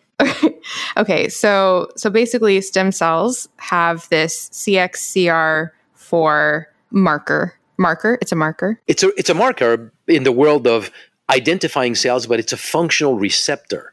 A receptor, right. Okay. And it attaches to SDF1. There's SDF1 in the bone marrow, and then there's also SDF1 in tissues. And so, in theory, it can attach to either one. So, it's a matter of, it sounds like a person torn between two lovers, like who's calling stronger. It is what it is, with the understanding that one is transient only in the circumstance of a of an injury for a short amount of time just to call for repair whereas the other one is just like you know the chicken calling its its young chicks back to the to the to the to the den calling them to just say go go and stay there. So it's like to continue with the analogy the stem cells when they are in the bone marrow that's their their true lover home. But then somebody gets hurt and and calls for their help. The way it has to attract them is it has to well i guess you said there are different ways but one of the ways it could do it is it could release this gcsf compound that goes into the bone marrow and actually reduces that that sdf1 connection so then it can leave. So it's like, don't look over there. Don't, don't be with that. Don't be with that person. Come over here. It comes out of the bone marrow and now it can attach to the SDF1 in the tissue that needs the repair. And it can do its thing. And it might stay there, or going back to our earlier conversation, it might go back to the bone marrow later. Correct. I mean, I mean, I, I think the, their mission here is to go into the tissue and stay there. But it, but it's been observed that some of them can detach and get back to the bone marrow. Does it overstimulate release? Is the intention to be a one to one repair, or is the intention to just stimulate a lot of release and then fix it, and then what doesn't get used can go back? I don't know by design what it is, but but I think by like physiologically speaking, you release them and they're going to go wherever they're called. So they're called in the bone marrow. You kind of stop that signal for a moment so the stem cells now they're listening and then now they're called to go to the to the blood circulation so they leave and as they circulate they're listening to that call so as they circulate everywhere in the body they will respond to the call of the injured tissue. But if they happen to go back to the bone marrow before they get to the injured tissue, they'll be called back to the bone marrow. So they're just responding to a call. So SDF1 is the call. That SDF1 could be in the bone marrow, it can be in the injury. And to move around, you've got to deal with, if you want it to be somewhere else, you've got to unattach it from the SDF1 that it's attached to currently or you have to you have to either reduce the SDF1 or you have to block its ability to attach to the SDF1, the, the CXCR4. Correct. With, the understanding, just to make sure that we have no confusion here, the SDF1 touching the receptor is just a signal. The attachment of the stem cells comes from adhesion molecules that are expressed after the attachment of C- SDF1. SDF1 uh, and CXCR4 is just a signal to switch. You turn the switch and you, you turn on the adhesion cap- capability of the stem cells if you want. So with StemRegen, and when you are blocking the CXCR4, presumably it comes back so it can attach later. So it temporarily reduces that? It's very temporary. It's very temporary. Okay. How does that work timeline wise? Well, the, these receptors are how could I say the the it's getting complicated without without illustration. Okay. The CXR4 receptor is a receptor that is preformed in the cell and it gets externalized upon a certain signal. So that signal is a molecule called L-selectin. So when L-selectin is activated, the receptor is expressed and it's basically it's almost like you walking around waiting for a signal, an auditory signal, but your ears are internalized. And then when you get to the place where normally you should be hearing for the signal, suddenly your ears come out and now they listen. That's kind of a little bit how it's working. So the signal to make that receptor get out, that's what blue green algae is blocking. So, so in the bone marrow, that's the, the stem cells become a little bit deaf, if you want, to the signal. So they get out of the bone marrow, but as they get out of the bone marrow and they start to circulate, they reform those those L-selectin. So once it's in the circulation, it becomes fairly rapidly just a normal stem cell circulating into your blood circulation. So those that phenomenon is short-lived. It's just it's just a little nudge for the stem cells to get out of the bone marrow for a short amount of time. Hi, friends. One of the most valuable things that I do every single night of my life is my infrared sauna session. The brand that I use is Sunlighten. I did a lot of research on infrared saunas before deciding on them. Their saunas are so high quality, they're low EMF, and what I really love is they have a solo unit. That's what I have, and it's really great if you live in a small apartment, might be moving. It's just really an amazing investment, and they have incredible deals and offers on it right now. You can actually get up to $200 off with the code Melanie Avalon, or if you're talking to a rep, just tell them that I sent you. And like I said, that will be up to $200 off, and that will also get you $99 shipping. Normally, the shipping is like $600. So that's a really, really big deal. And if you do purchase a sauna, forward your proof of purchase to podcast at melanieavalon.com, and I will also send you a signed copy of my book, What, When, Why. If you'd like to learn more about the science of sauna, Two resources. I interviewed the founder of Sunlighten, Connie Zack. I'll put a link to that in the show notes. And then I also recently did an epic blog post all about the science of sauna. We'll also put that in the show notes. All right, now back to the show. It's just fortuitous that that that amount of time that it's silenced, that this CXCR4 can't hear, can't quote hear. It's just good fortune that it's like the perfect amount of time for it to leave the bone marrow and then hear again. Like it just works out well that that's what happens time wise. I mean, it's it's a number of factors altogether. Like it's very normal in physiology that everything rotates, everything transforms, everything is in constantly in the process of turnover. So if you have some molecules that are blocked at the surface of a cell, and that's the reason why, well, you take caffeine, you're not like jittery and awake for three months in a row it the receptor that is blocked is, is it changes it cleanses up and it's eliminated. And every one of these reactions has a certain time frame if you want. So it's just this normal physiology that is happening with the bioactive compounds that we have in in blue green algae but it's also coupled with the fact that stem cells have a certain residence time in the bloodstream.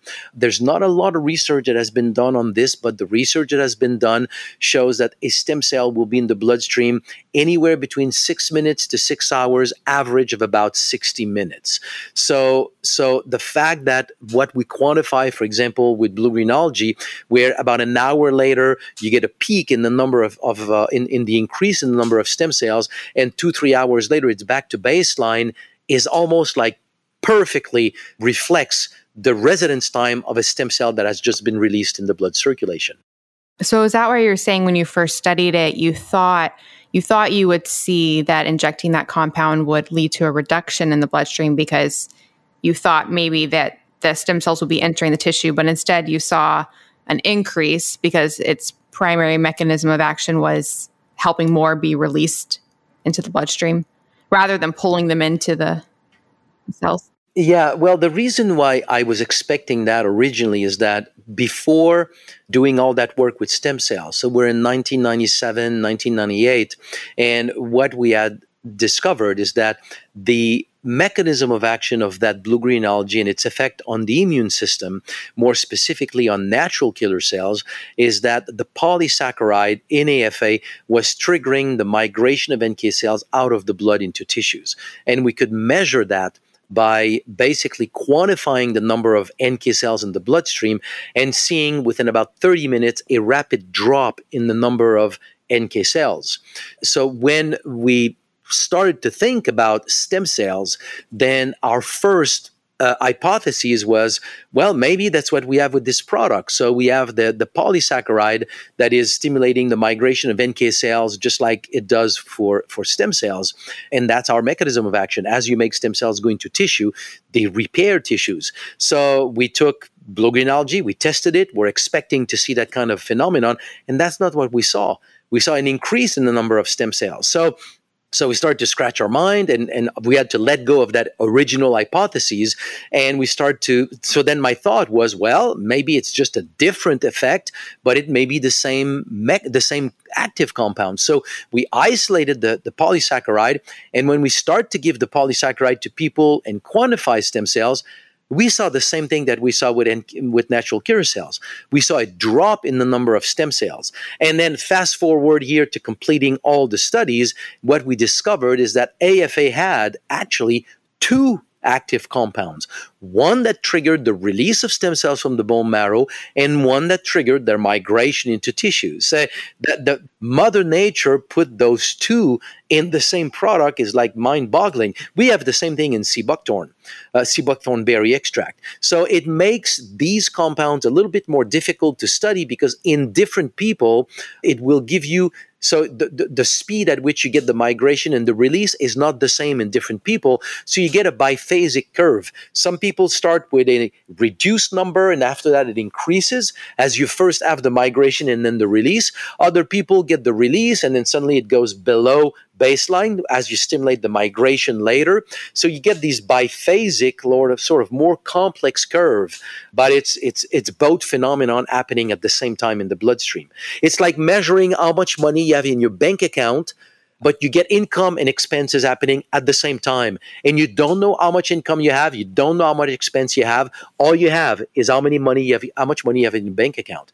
That's the only thing you can measure so, would some people respond more favorably if they preferentially release stem cells, like mobilize stem cells, and then they enter the tissue, compared to do some people? It pulls them into the tissue first and then mobilizes them so they actually don't get as much of the effect? I don't think this is this is a good the question you have right now is a good example of what I was referring before when I say you've got a complex phenomenon that is evolving and we take a snapshot picture of it and we interpret the whole phenomenon by the snapshot picture. I do not think that these people first do one and the other. It's just that some people start sooner with one of the other and then they add together on top of each other. And then, uh, you know, and then it's very difficult to it's probably the same thing is happening in everybody. It's just that one of the two peaks up first before the other. And quite frankly, I would even say on that day, maybe because of how well they slept, what, whatever is happening in their body, something is just making one of the response probably showing up first compared to the other. But I'm not sure I would say the response is altogether different from one person to another. What studies have you conducted? Well, the studies, because of exactly what we're just talking about right now, the fact that you've got ingredients that have two mechanism of action or two effects, if you want, in stem cells, release and migration. The fact that these ingredients have a different time frame also in the release and the migration and the fact that different people react with a different time frame when we start to combine these different ingredients together we get we get very weird curves so we have we have historically documented the effect of these plants separately. So, and all of this is done using what we call crossover double blind placebo controlled studies, meaning people are tested against themselves. So, typically, somebody comes in the lab, a participant comes in the lab at eight in the morning, sits down for about an hour so that we have a very restful state. And then we take a blood sample. Then we give them a placebo or the plant extract that we want to test. And then we take another blood sample an hour, two hours, three hours after.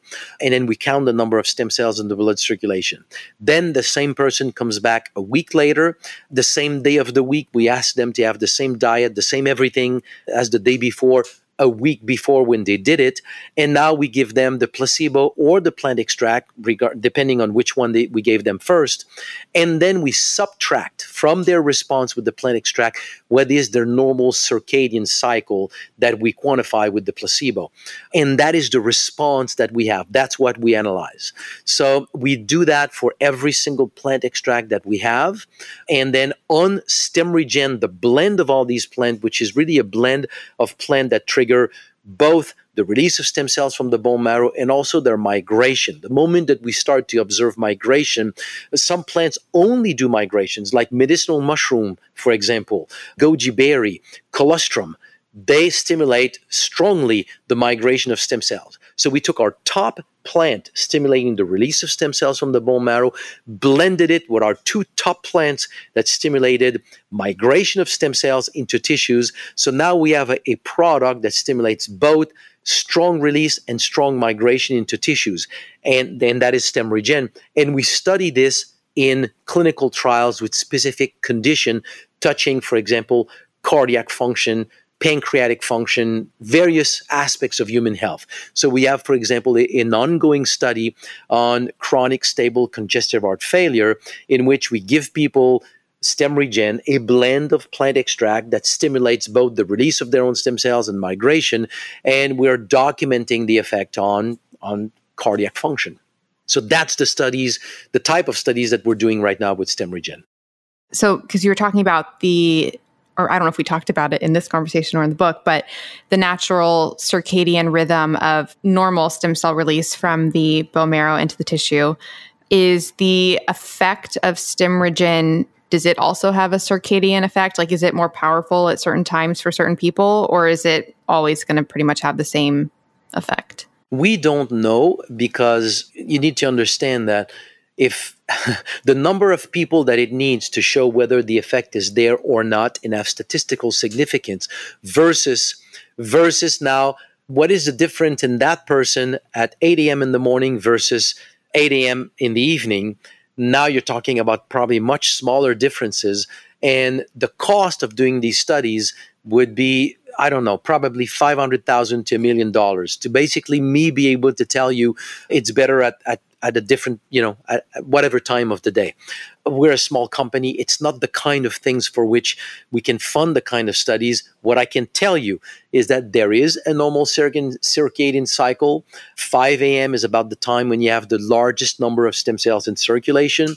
But over the past 20 years of doing this work here with various plants, various blends of plants triggering stem cell release, and people taking these products at all kinds of times in the day, I do not believe that there is a relationship with or a time that is better than another. In our clinical trials, we tell people to take these products three times a day. The notion here being that when you release a wave of stem cells, this will last, let's say, two, three, four hours, a total of about maybe six hours when it comes back to baseline. So we tell people take two capsules every four to six hours so three times a day.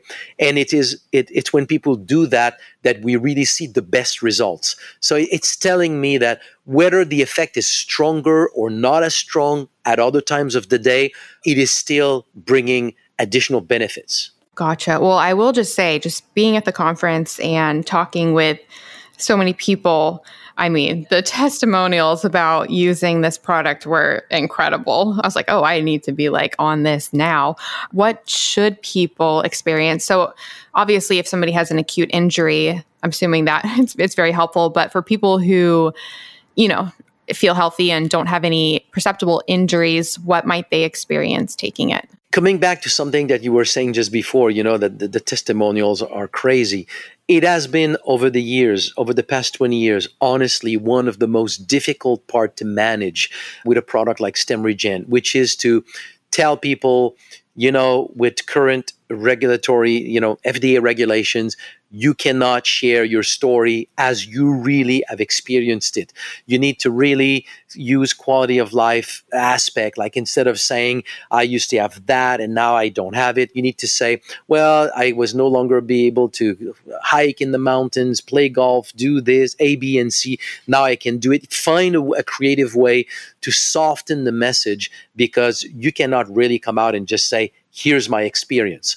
Now, we have published a number of these stories in the scientific literature because I think it is worth sharing it in this, you know, in science, but it cannot be used as stories to promote the product. So, so yes, those stories are sometimes mind blowing. And for me personally, it has probably been my greatest motivation over the years is just like seeing the lives that are being changed. And i'm just thinking man we, we just need to bring this to as many people as possible because it has changed lives and it, and it can change many lives. So i will answer your question in, in a somewhat vague way but but hopefully in the most uh, the most objective way that i can most health issues are caused by the loss of a type of cells you lose cells making insulin, it's diabetes. You lose cells making dopamine in the brain, it's Parkinson. You lose cells making T3, T4, it's hypothyroidism. You lose cells in your heart, cardiomyopathy. I mean, any problem is the loss of a type of cell in a specific organ or tissue. Stem cells can become virtually every single type of cells. When I see virtually, I just want to keep the door open here. They cannot make maybe eggs or sperm. But outside of that, the very fact that you're alive today coupled with the fact that you are losing cells in every organ and tissue of your body. This is clear from stem cell research. Well, the flip side of that is that your stem cells are repairing everything. So they are becoming cells of every single tissue. So they can become cells of every, single tissue.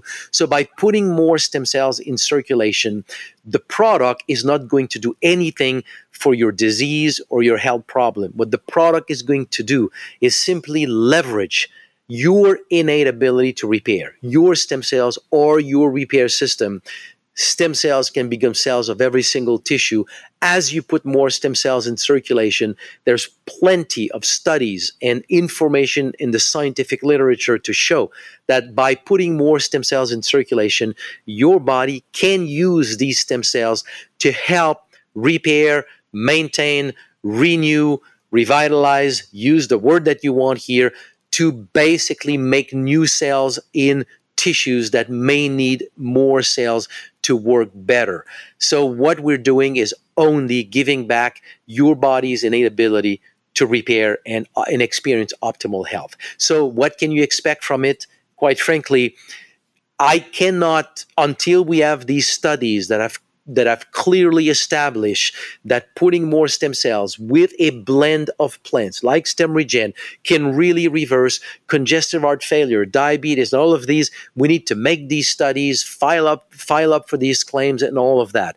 Will we do that one day? Maybe. In the meantime, the only way for you to know if that can happen is to basically see in your own body if you can put more stem cells, can that really mean a difference for you. And you know, Melanie, uh, Melanie, because this is the stories that you heard when you were at the Biohacking conference. People who have had those kinds of experience, and we tell them you cannot share your experience, unfortunately, but I'm glad you've had it. What we can share is at least this message of hope to basically say, yes, your stem cells can do it. If you can put more stem cells in circulation, see for yourself what it can do for you. That's the message we can share. I love it. I'm I feel like I'm learning in real time from you right now about how to talk about I've experienced the same thing as you with the supplement and the rules and what can be said and I'm always in sort of a, a perpetual my supplement partner will talk to me about because I have a Facebook group and people will share testimonials and he'll be like, we got to take these posts down. I'm like, but it's a private Facebook group and I'm not saying it. And like, it's just, it's frustrating. I, I feel you completely. So what we, what we, what we tell people, I, I mentioned that just before is we tell people just talk in terms of in terms of uh, quality of life. Example somebody says i had congestive heart failure and right now this product you know completely repaired or healed my cured my congestive heart failure. Obviously you cannot say that what you can say. What you can say is that well i was no longer able to play golf go hike in the mountain because i was constantly out of breath and that's it you know these are activities that meant so much to me. And and now well i'm i'm happy to be able to tell everybody that i'm playing golf every week. I go take a hike in the in the in the mountain and i've resumed all the normal activities you know that i love so much to do. I can play with my grandkids and i'm so happy there you go. I have not mentioned any disease. I have not mentioned any repair. I have talked about my experience with my quality of life. You can talk about your experience. If you use a diagnosis, you have not talked about your experience. You've talked about the label that the doctor put on your experience and your problem. That's what you cannot do. But if you talk about your experience without evoking a message of cure and disease, you're fine. And that's what we spend so much time doing with people. Talk about your own life experience, and that is fine. That made me think of a few really quick last questions. But before that, I do want to share because listeners are probably really wanting to get your supplement right now. So your website is at stemregen.com? Stemregen.co, exactly, .co. So S T E M R E G E N dot co. And you are so kind. So the coupon code Melanie Avalon will get you 15% off your first order. So friends, take advantage of that. And I'll say that again at the end. Some just very last quick questions that made me think of. One is so not speaking about StemRegen specifically, but going back to stem cells in general and sorry that this is like a rabbit hole question, but say that you had an injury and it was repaired by the body and now you have scar tissue or collagen buildup or something like that. So it's a repaired injury, but it's not the original f- way it should be with the scar tissue. Can stem cells do that? Like, can they address, can they remove things or is it more just active injury that they're involved in? Let me, let me take like two, two directions with that question because when you say, can they repair like can they undo tissue? And this is something that i have seen over the years and it baffled me. And at the end i saw so many of these cases that I started to tell sometimes as, a, as an explanation, and believe me, for a scientist, it was hard for me to pronounce these words for a long time, but it was the best way for me to express what it was. It's almost like by re, by releasing your stem cells, you give a chance to your body to re-express its original blueprint, because it, sometimes it does that. It helps tissue resorb, and I have no explanation for that because stem cells, you would think, are only going to build things, are not going to remove things. But it's almost like by rebuilding the tissue, they rebuild it the way that it was meant to be. We have seen this many times. But when you're talking about a scar, more specifically, the thing to understand is that scars can be alive. By alive, I mean they can be a lingering injury that is still a very active injury, although you don't experience it like this. And there's a way to test for that. If you take a scar, for example, you got a cut, you got a, you, it's repaired, and now you have a scar.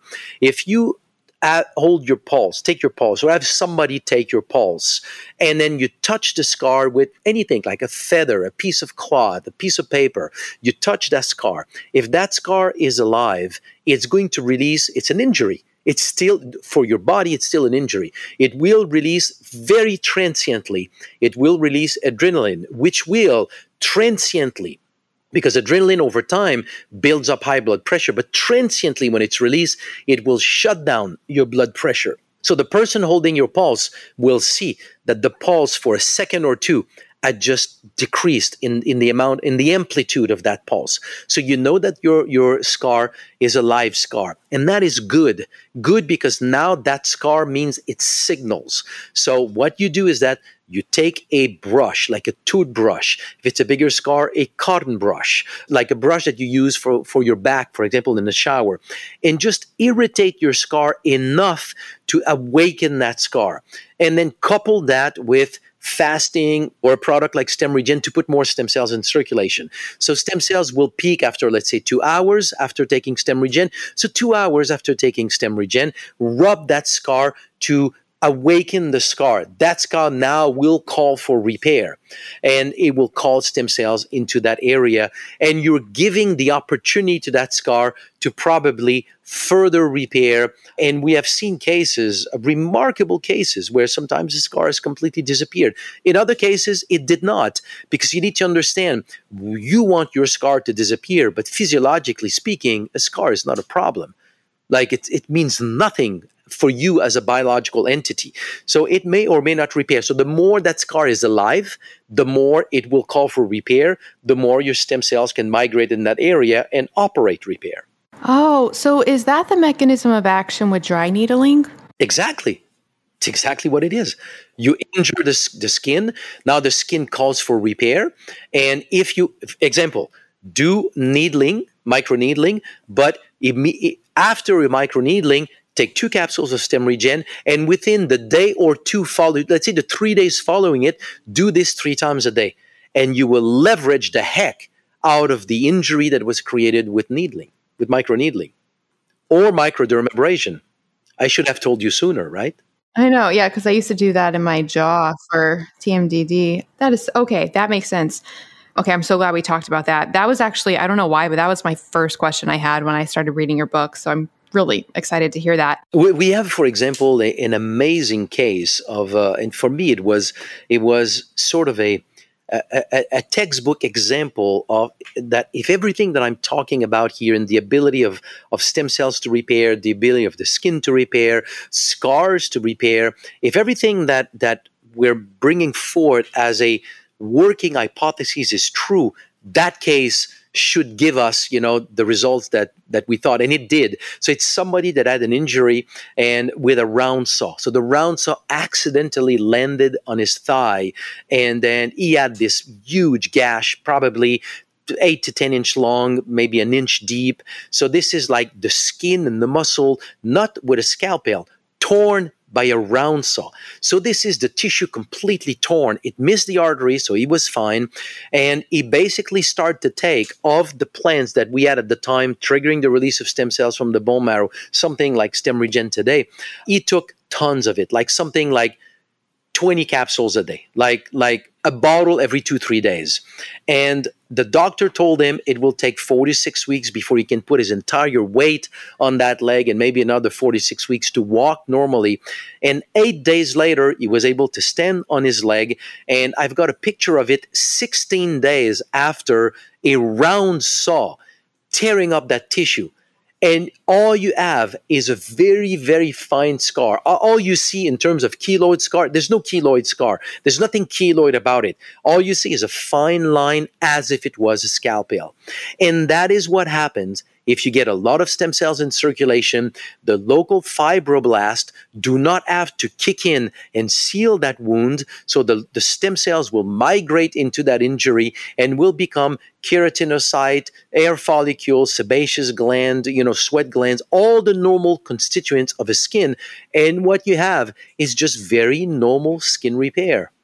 And that's what we're trying to duplicate when you have an old scar and you awaken it. What you want to do is that is basically make the body signal as if it was a fresh scar so that stem cells migrate into that scar and basically repair what is there by bringing back new uh, skin cells with the hope here that it will go far enough to reduce your keloid scar. We don't know if it will happen, but but it has been seen in, in quite a number of individuals. Hi, friends. I am so excited to tell you about something that I am obsessed with that can revolutionize your health, help with stress levels, support longevity, and really help you when you go out and are having a bit of wine or drinks or all the things. And I'm going to tell you how to get $100 off. So, I've been talking about the role of NAD in our health for so long. NAD stands for nicotinamide adenine dinucleotide. It is a coenzyme that that is involved in so many processes in our body, including energy production and DNA repair. And it is depleted by things like stress, aging, lack of sleep, alcohol, and of course, too much partying. In fact, a lot of researchers believe that declining NAD levels is one of the key factors in aging. That's why I have been really interested in boosting and supporting NAD levels, and I have tried all the things. You can take precursors to NAD called NR and NMN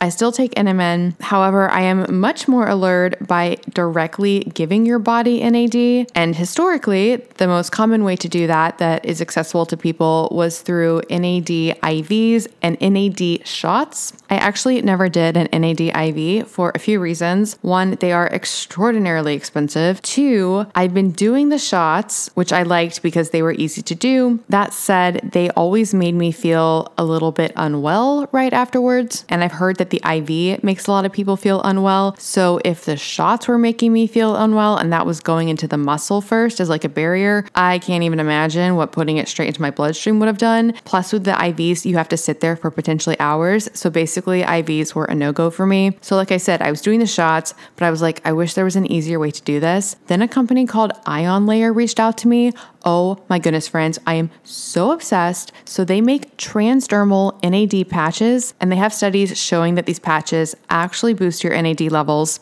And what's so amazing is you put on a patch, it's super easy to put on. I have a video on my Instagram about how you do it. You basically get this patch thing with like a negative side and a positive side. You put saline on one side, you mix up the NAD with some sterile water and the NAD that they give you on the other side. Then you stick it to your arm or wherever you want to put it. You put a super cool black patch over it, kind of like how you put the patches over CGMs. And then what's amazing is there are no side effects. You don't feel unwell from it, and it lasts for 14 hours. And it's so easy. You can do it at home and then you can really decide when you want to do it. So with the shots, I was doing them once a week and I was trying to do them before going out. With this patch, now I put on the patch before going out and it makes me feel so good. It really helps the next day from any alcohol recovery that you may need. And they look pretty awesome with my outfits, not gonna lie. I am obsessed with these patches. I just want everybody to know about them and they are so much more affordable than the shots or the IVs. If you want to boost your NAD levels, support anti-aging, help with your stress, help with lack of sleep, and or optimize your partying, you need these patches, friends. And I'm so excited because working with the company has been amazing and they are giving you guys $100 off, which is incredible. So to get that discount, just go to melanieavalon.com slash ion layer. That's I-O-N-L-A-Y-E-R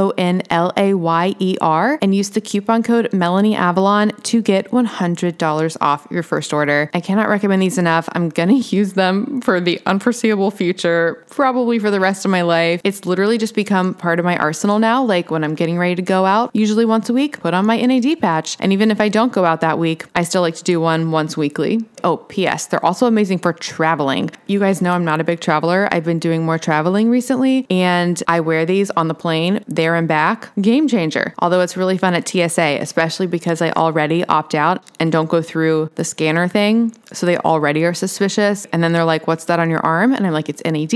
And then they're like, What's that? And then I'm like, It's a coenzyme in your body that's involved in a lot of metabolic processes and energy production and DNA repair. And then they just look at me really weird, but it's fine. It's totally fine. So again, that's melanieavalon.com slash ion layer to get $100 off your ion layer kit. It comes with six patches, totally the way to go for boosting NAD levels. And I cannot recommend it enough. melanieavalon.com slash ion layer with the coupon code Melanie Avalon for $100 off. Wow.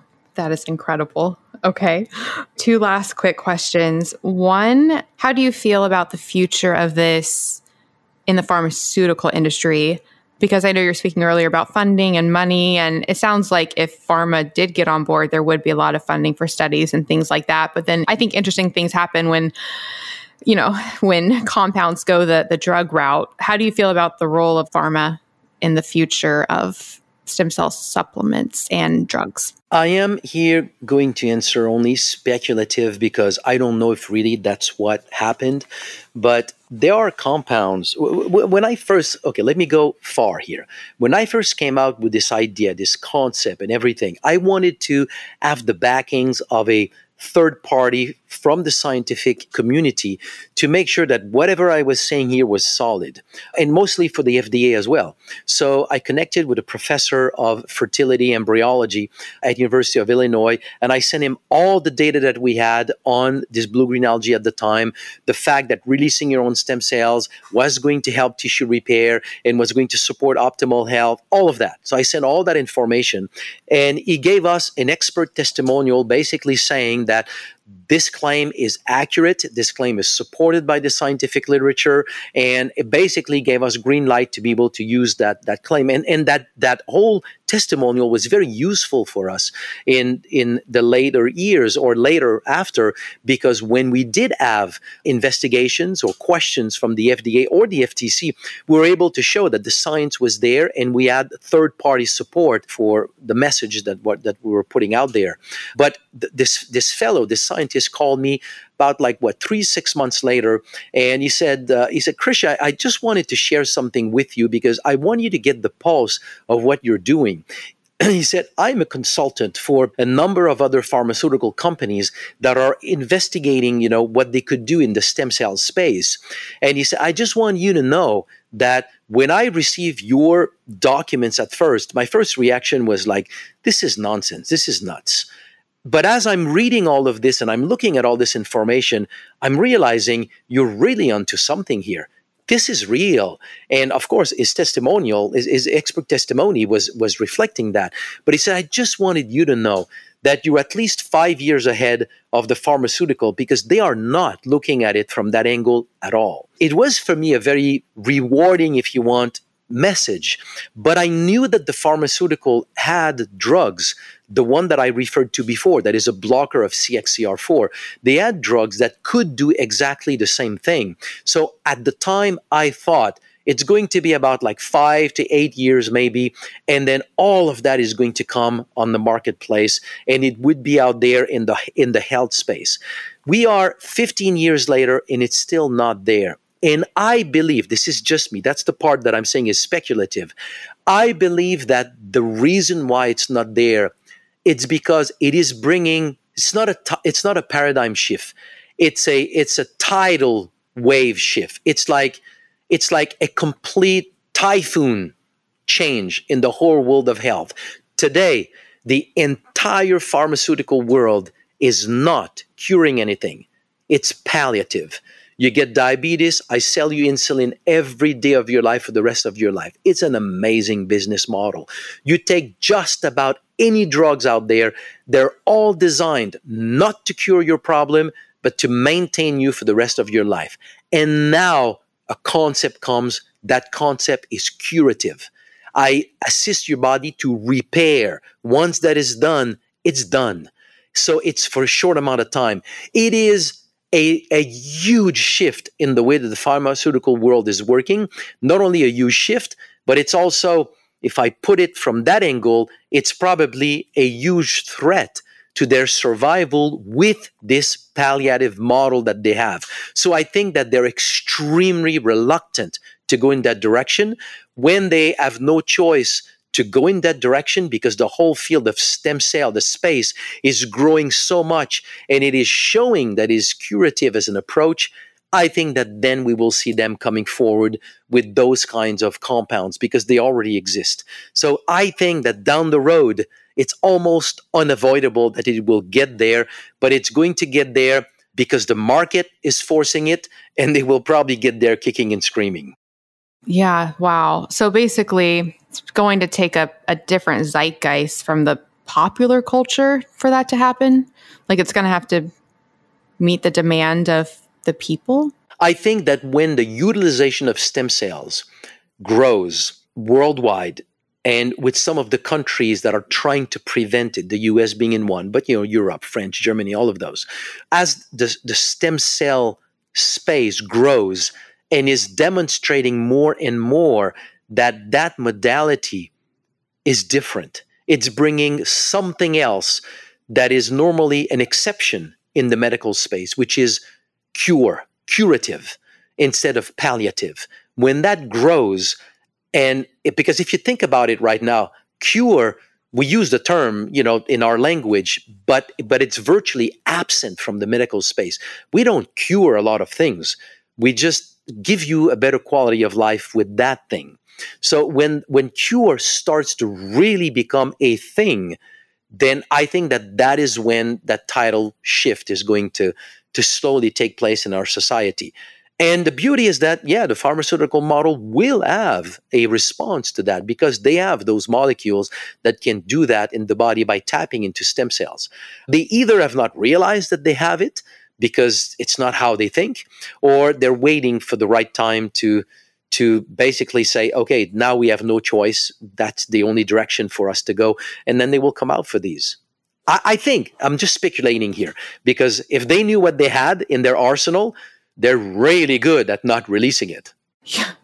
Well, I know this is a big question. I want to be respectful of your time. What about something like cancer? Is there research on stem cells and cancer? It's a very delicate question. So it may take a few minutes here to answer that one properly or fully. And and the the the the, the confusion comes from the fact that a stem cell is a cell that multiplies endlessly and can become cells of any tissue. And a cancer cell is a cell that multiplies endlessly and can become cells of any tissue. So you see, it's the same definition. So, so to the point where if you get really like the virulent cells, like the really the problematic cell in the tumor, they're calling them cancer stem cells. So they're so similar that that's how they, they call them, and it leads to this idea that if you stimulate and then you and then think of embryonic stem cells, that they're so stem cell, like their stem cellness is through the roof, and they lead to cancer. So it gives you this idea that yeah, if you stimulate stem cells, then you can very much stimulate cancer, and it's not the case with adult stem cells. Adult stem cells they lose that they don't have that property of developing cancer at least the one from the bone marrow and what we have seen over time is more that when you inject stem cells or even with what take a pro, well first inject stem cells people go because they have they want to see a stem cell injection for their shoulder for their diabetes their parkinson whatever it is and then they just happen to have breast cancer, prostate cancer, or whatever. And then six weeks later, suddenly their cancer has improved a lot. It is very common in the world of stem cell research and stem cell injection. And I think that the mechanism, mechanism of action is that stem cells are attracted to tumors. When they migrate in the tumor, they proliferate, but then they differentiate. When they differentiate, they do what stem cells do. They talk to other stem cells. They coordinate this process within the population of stem cells in the area. So that basically makes the cancer stem cells differentiate and when it has differentiated, it can no longer proliferate. So you stop the tumor growth. I believe that that's the mechanism of action. Oh, that's interesting. That's your theory? I think that the future of stem cell application in tumor is that, yeah, stem cells by themselves have anti tumor properties. And the beauty here, and I am not saying that StemRegen is going to suppress tumor growth. I, I, I want to be clear, I am not saying that. What I am saying here, though, here that is a very interesting observation, is that a lot of the plants that we have documented for having an effect on stem cells have historically been used for cancer in folks' medicine, like sea buckthorn berry in Tibetan medicine, Mongolian medicine, traditional Chinese medicine. It has been used historically for lung cancer, for example. Fucoidan that has been used that we use for stem cell release has been studied a lot for its proper its properties on cancer. The blue green algae that that we use that we have documented uh, trigger stem cell release. We did a study in mice to make sure that it was not going to to stimulate tumor growth. We injected human breast cancer cell in mice and then in the group in which we we gave 10 times the recommend, recommended amount of blue green algae for stem cells, you know, that we do in humans, and we got a 30% reduction in tumor growth.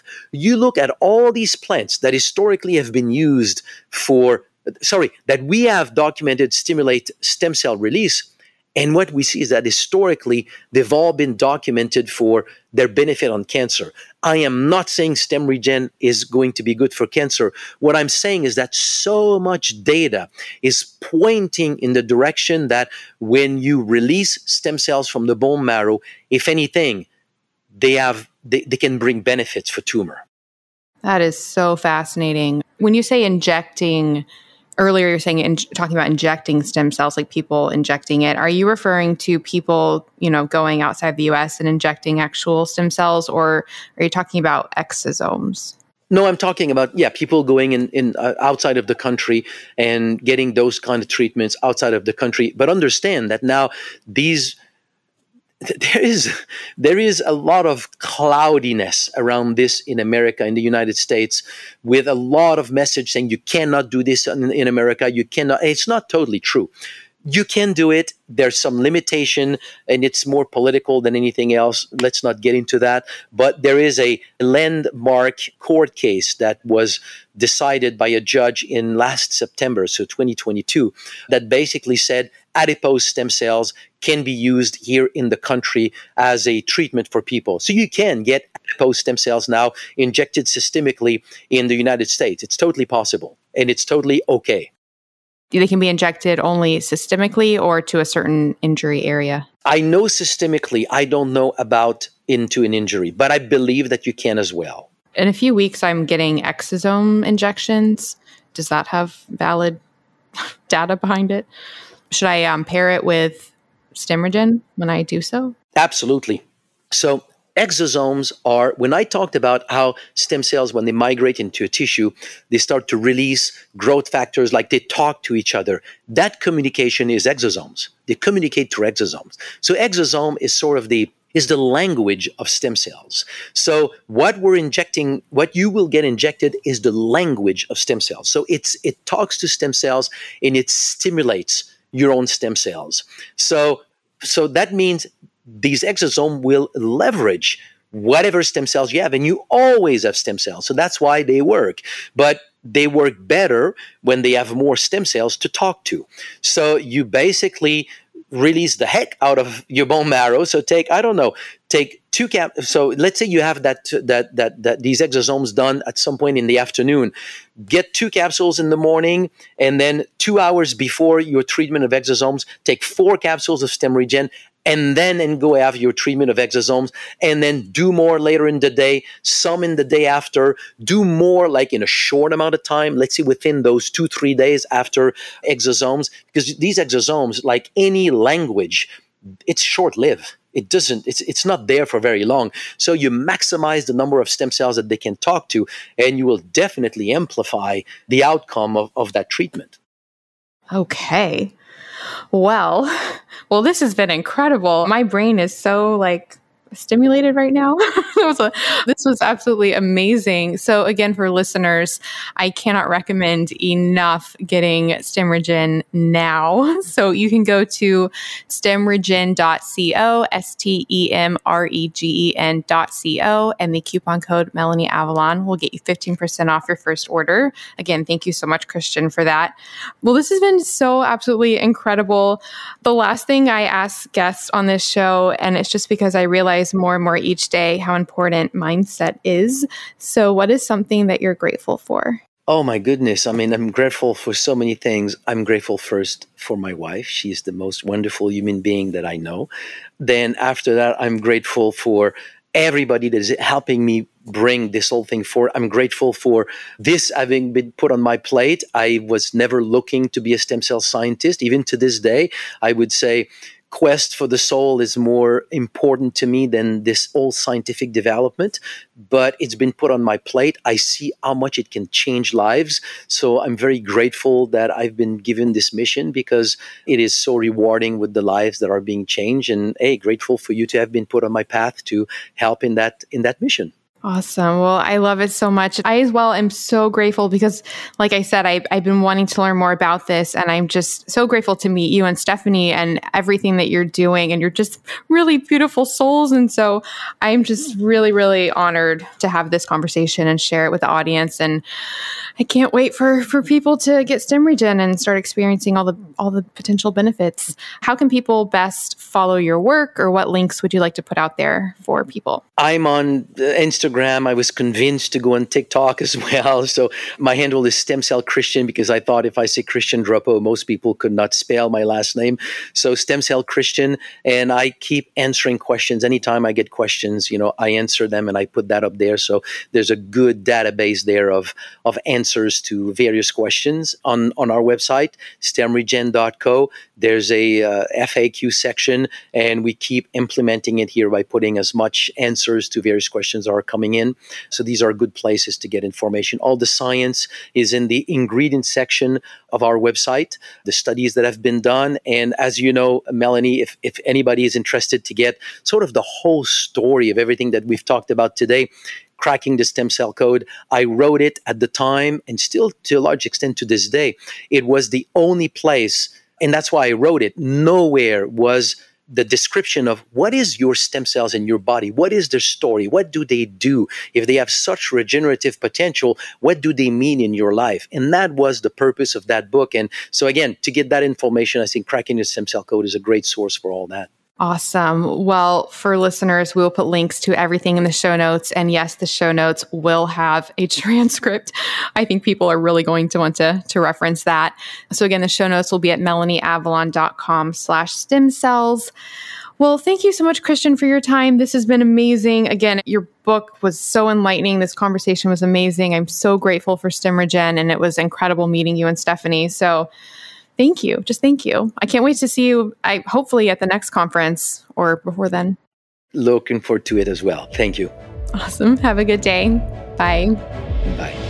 Thank you so much for listening to the Melanie Avalon Biohacking Podcast. For more information, you can check out my book, What When Wine Lose Weight and Feel Great with Paleo Style Meals, Intermittent Fasting, and Wine, as well as my blog, melanieavalon.com feel free to contact me at podcast at melanieavalon.com. And always remember, you got this.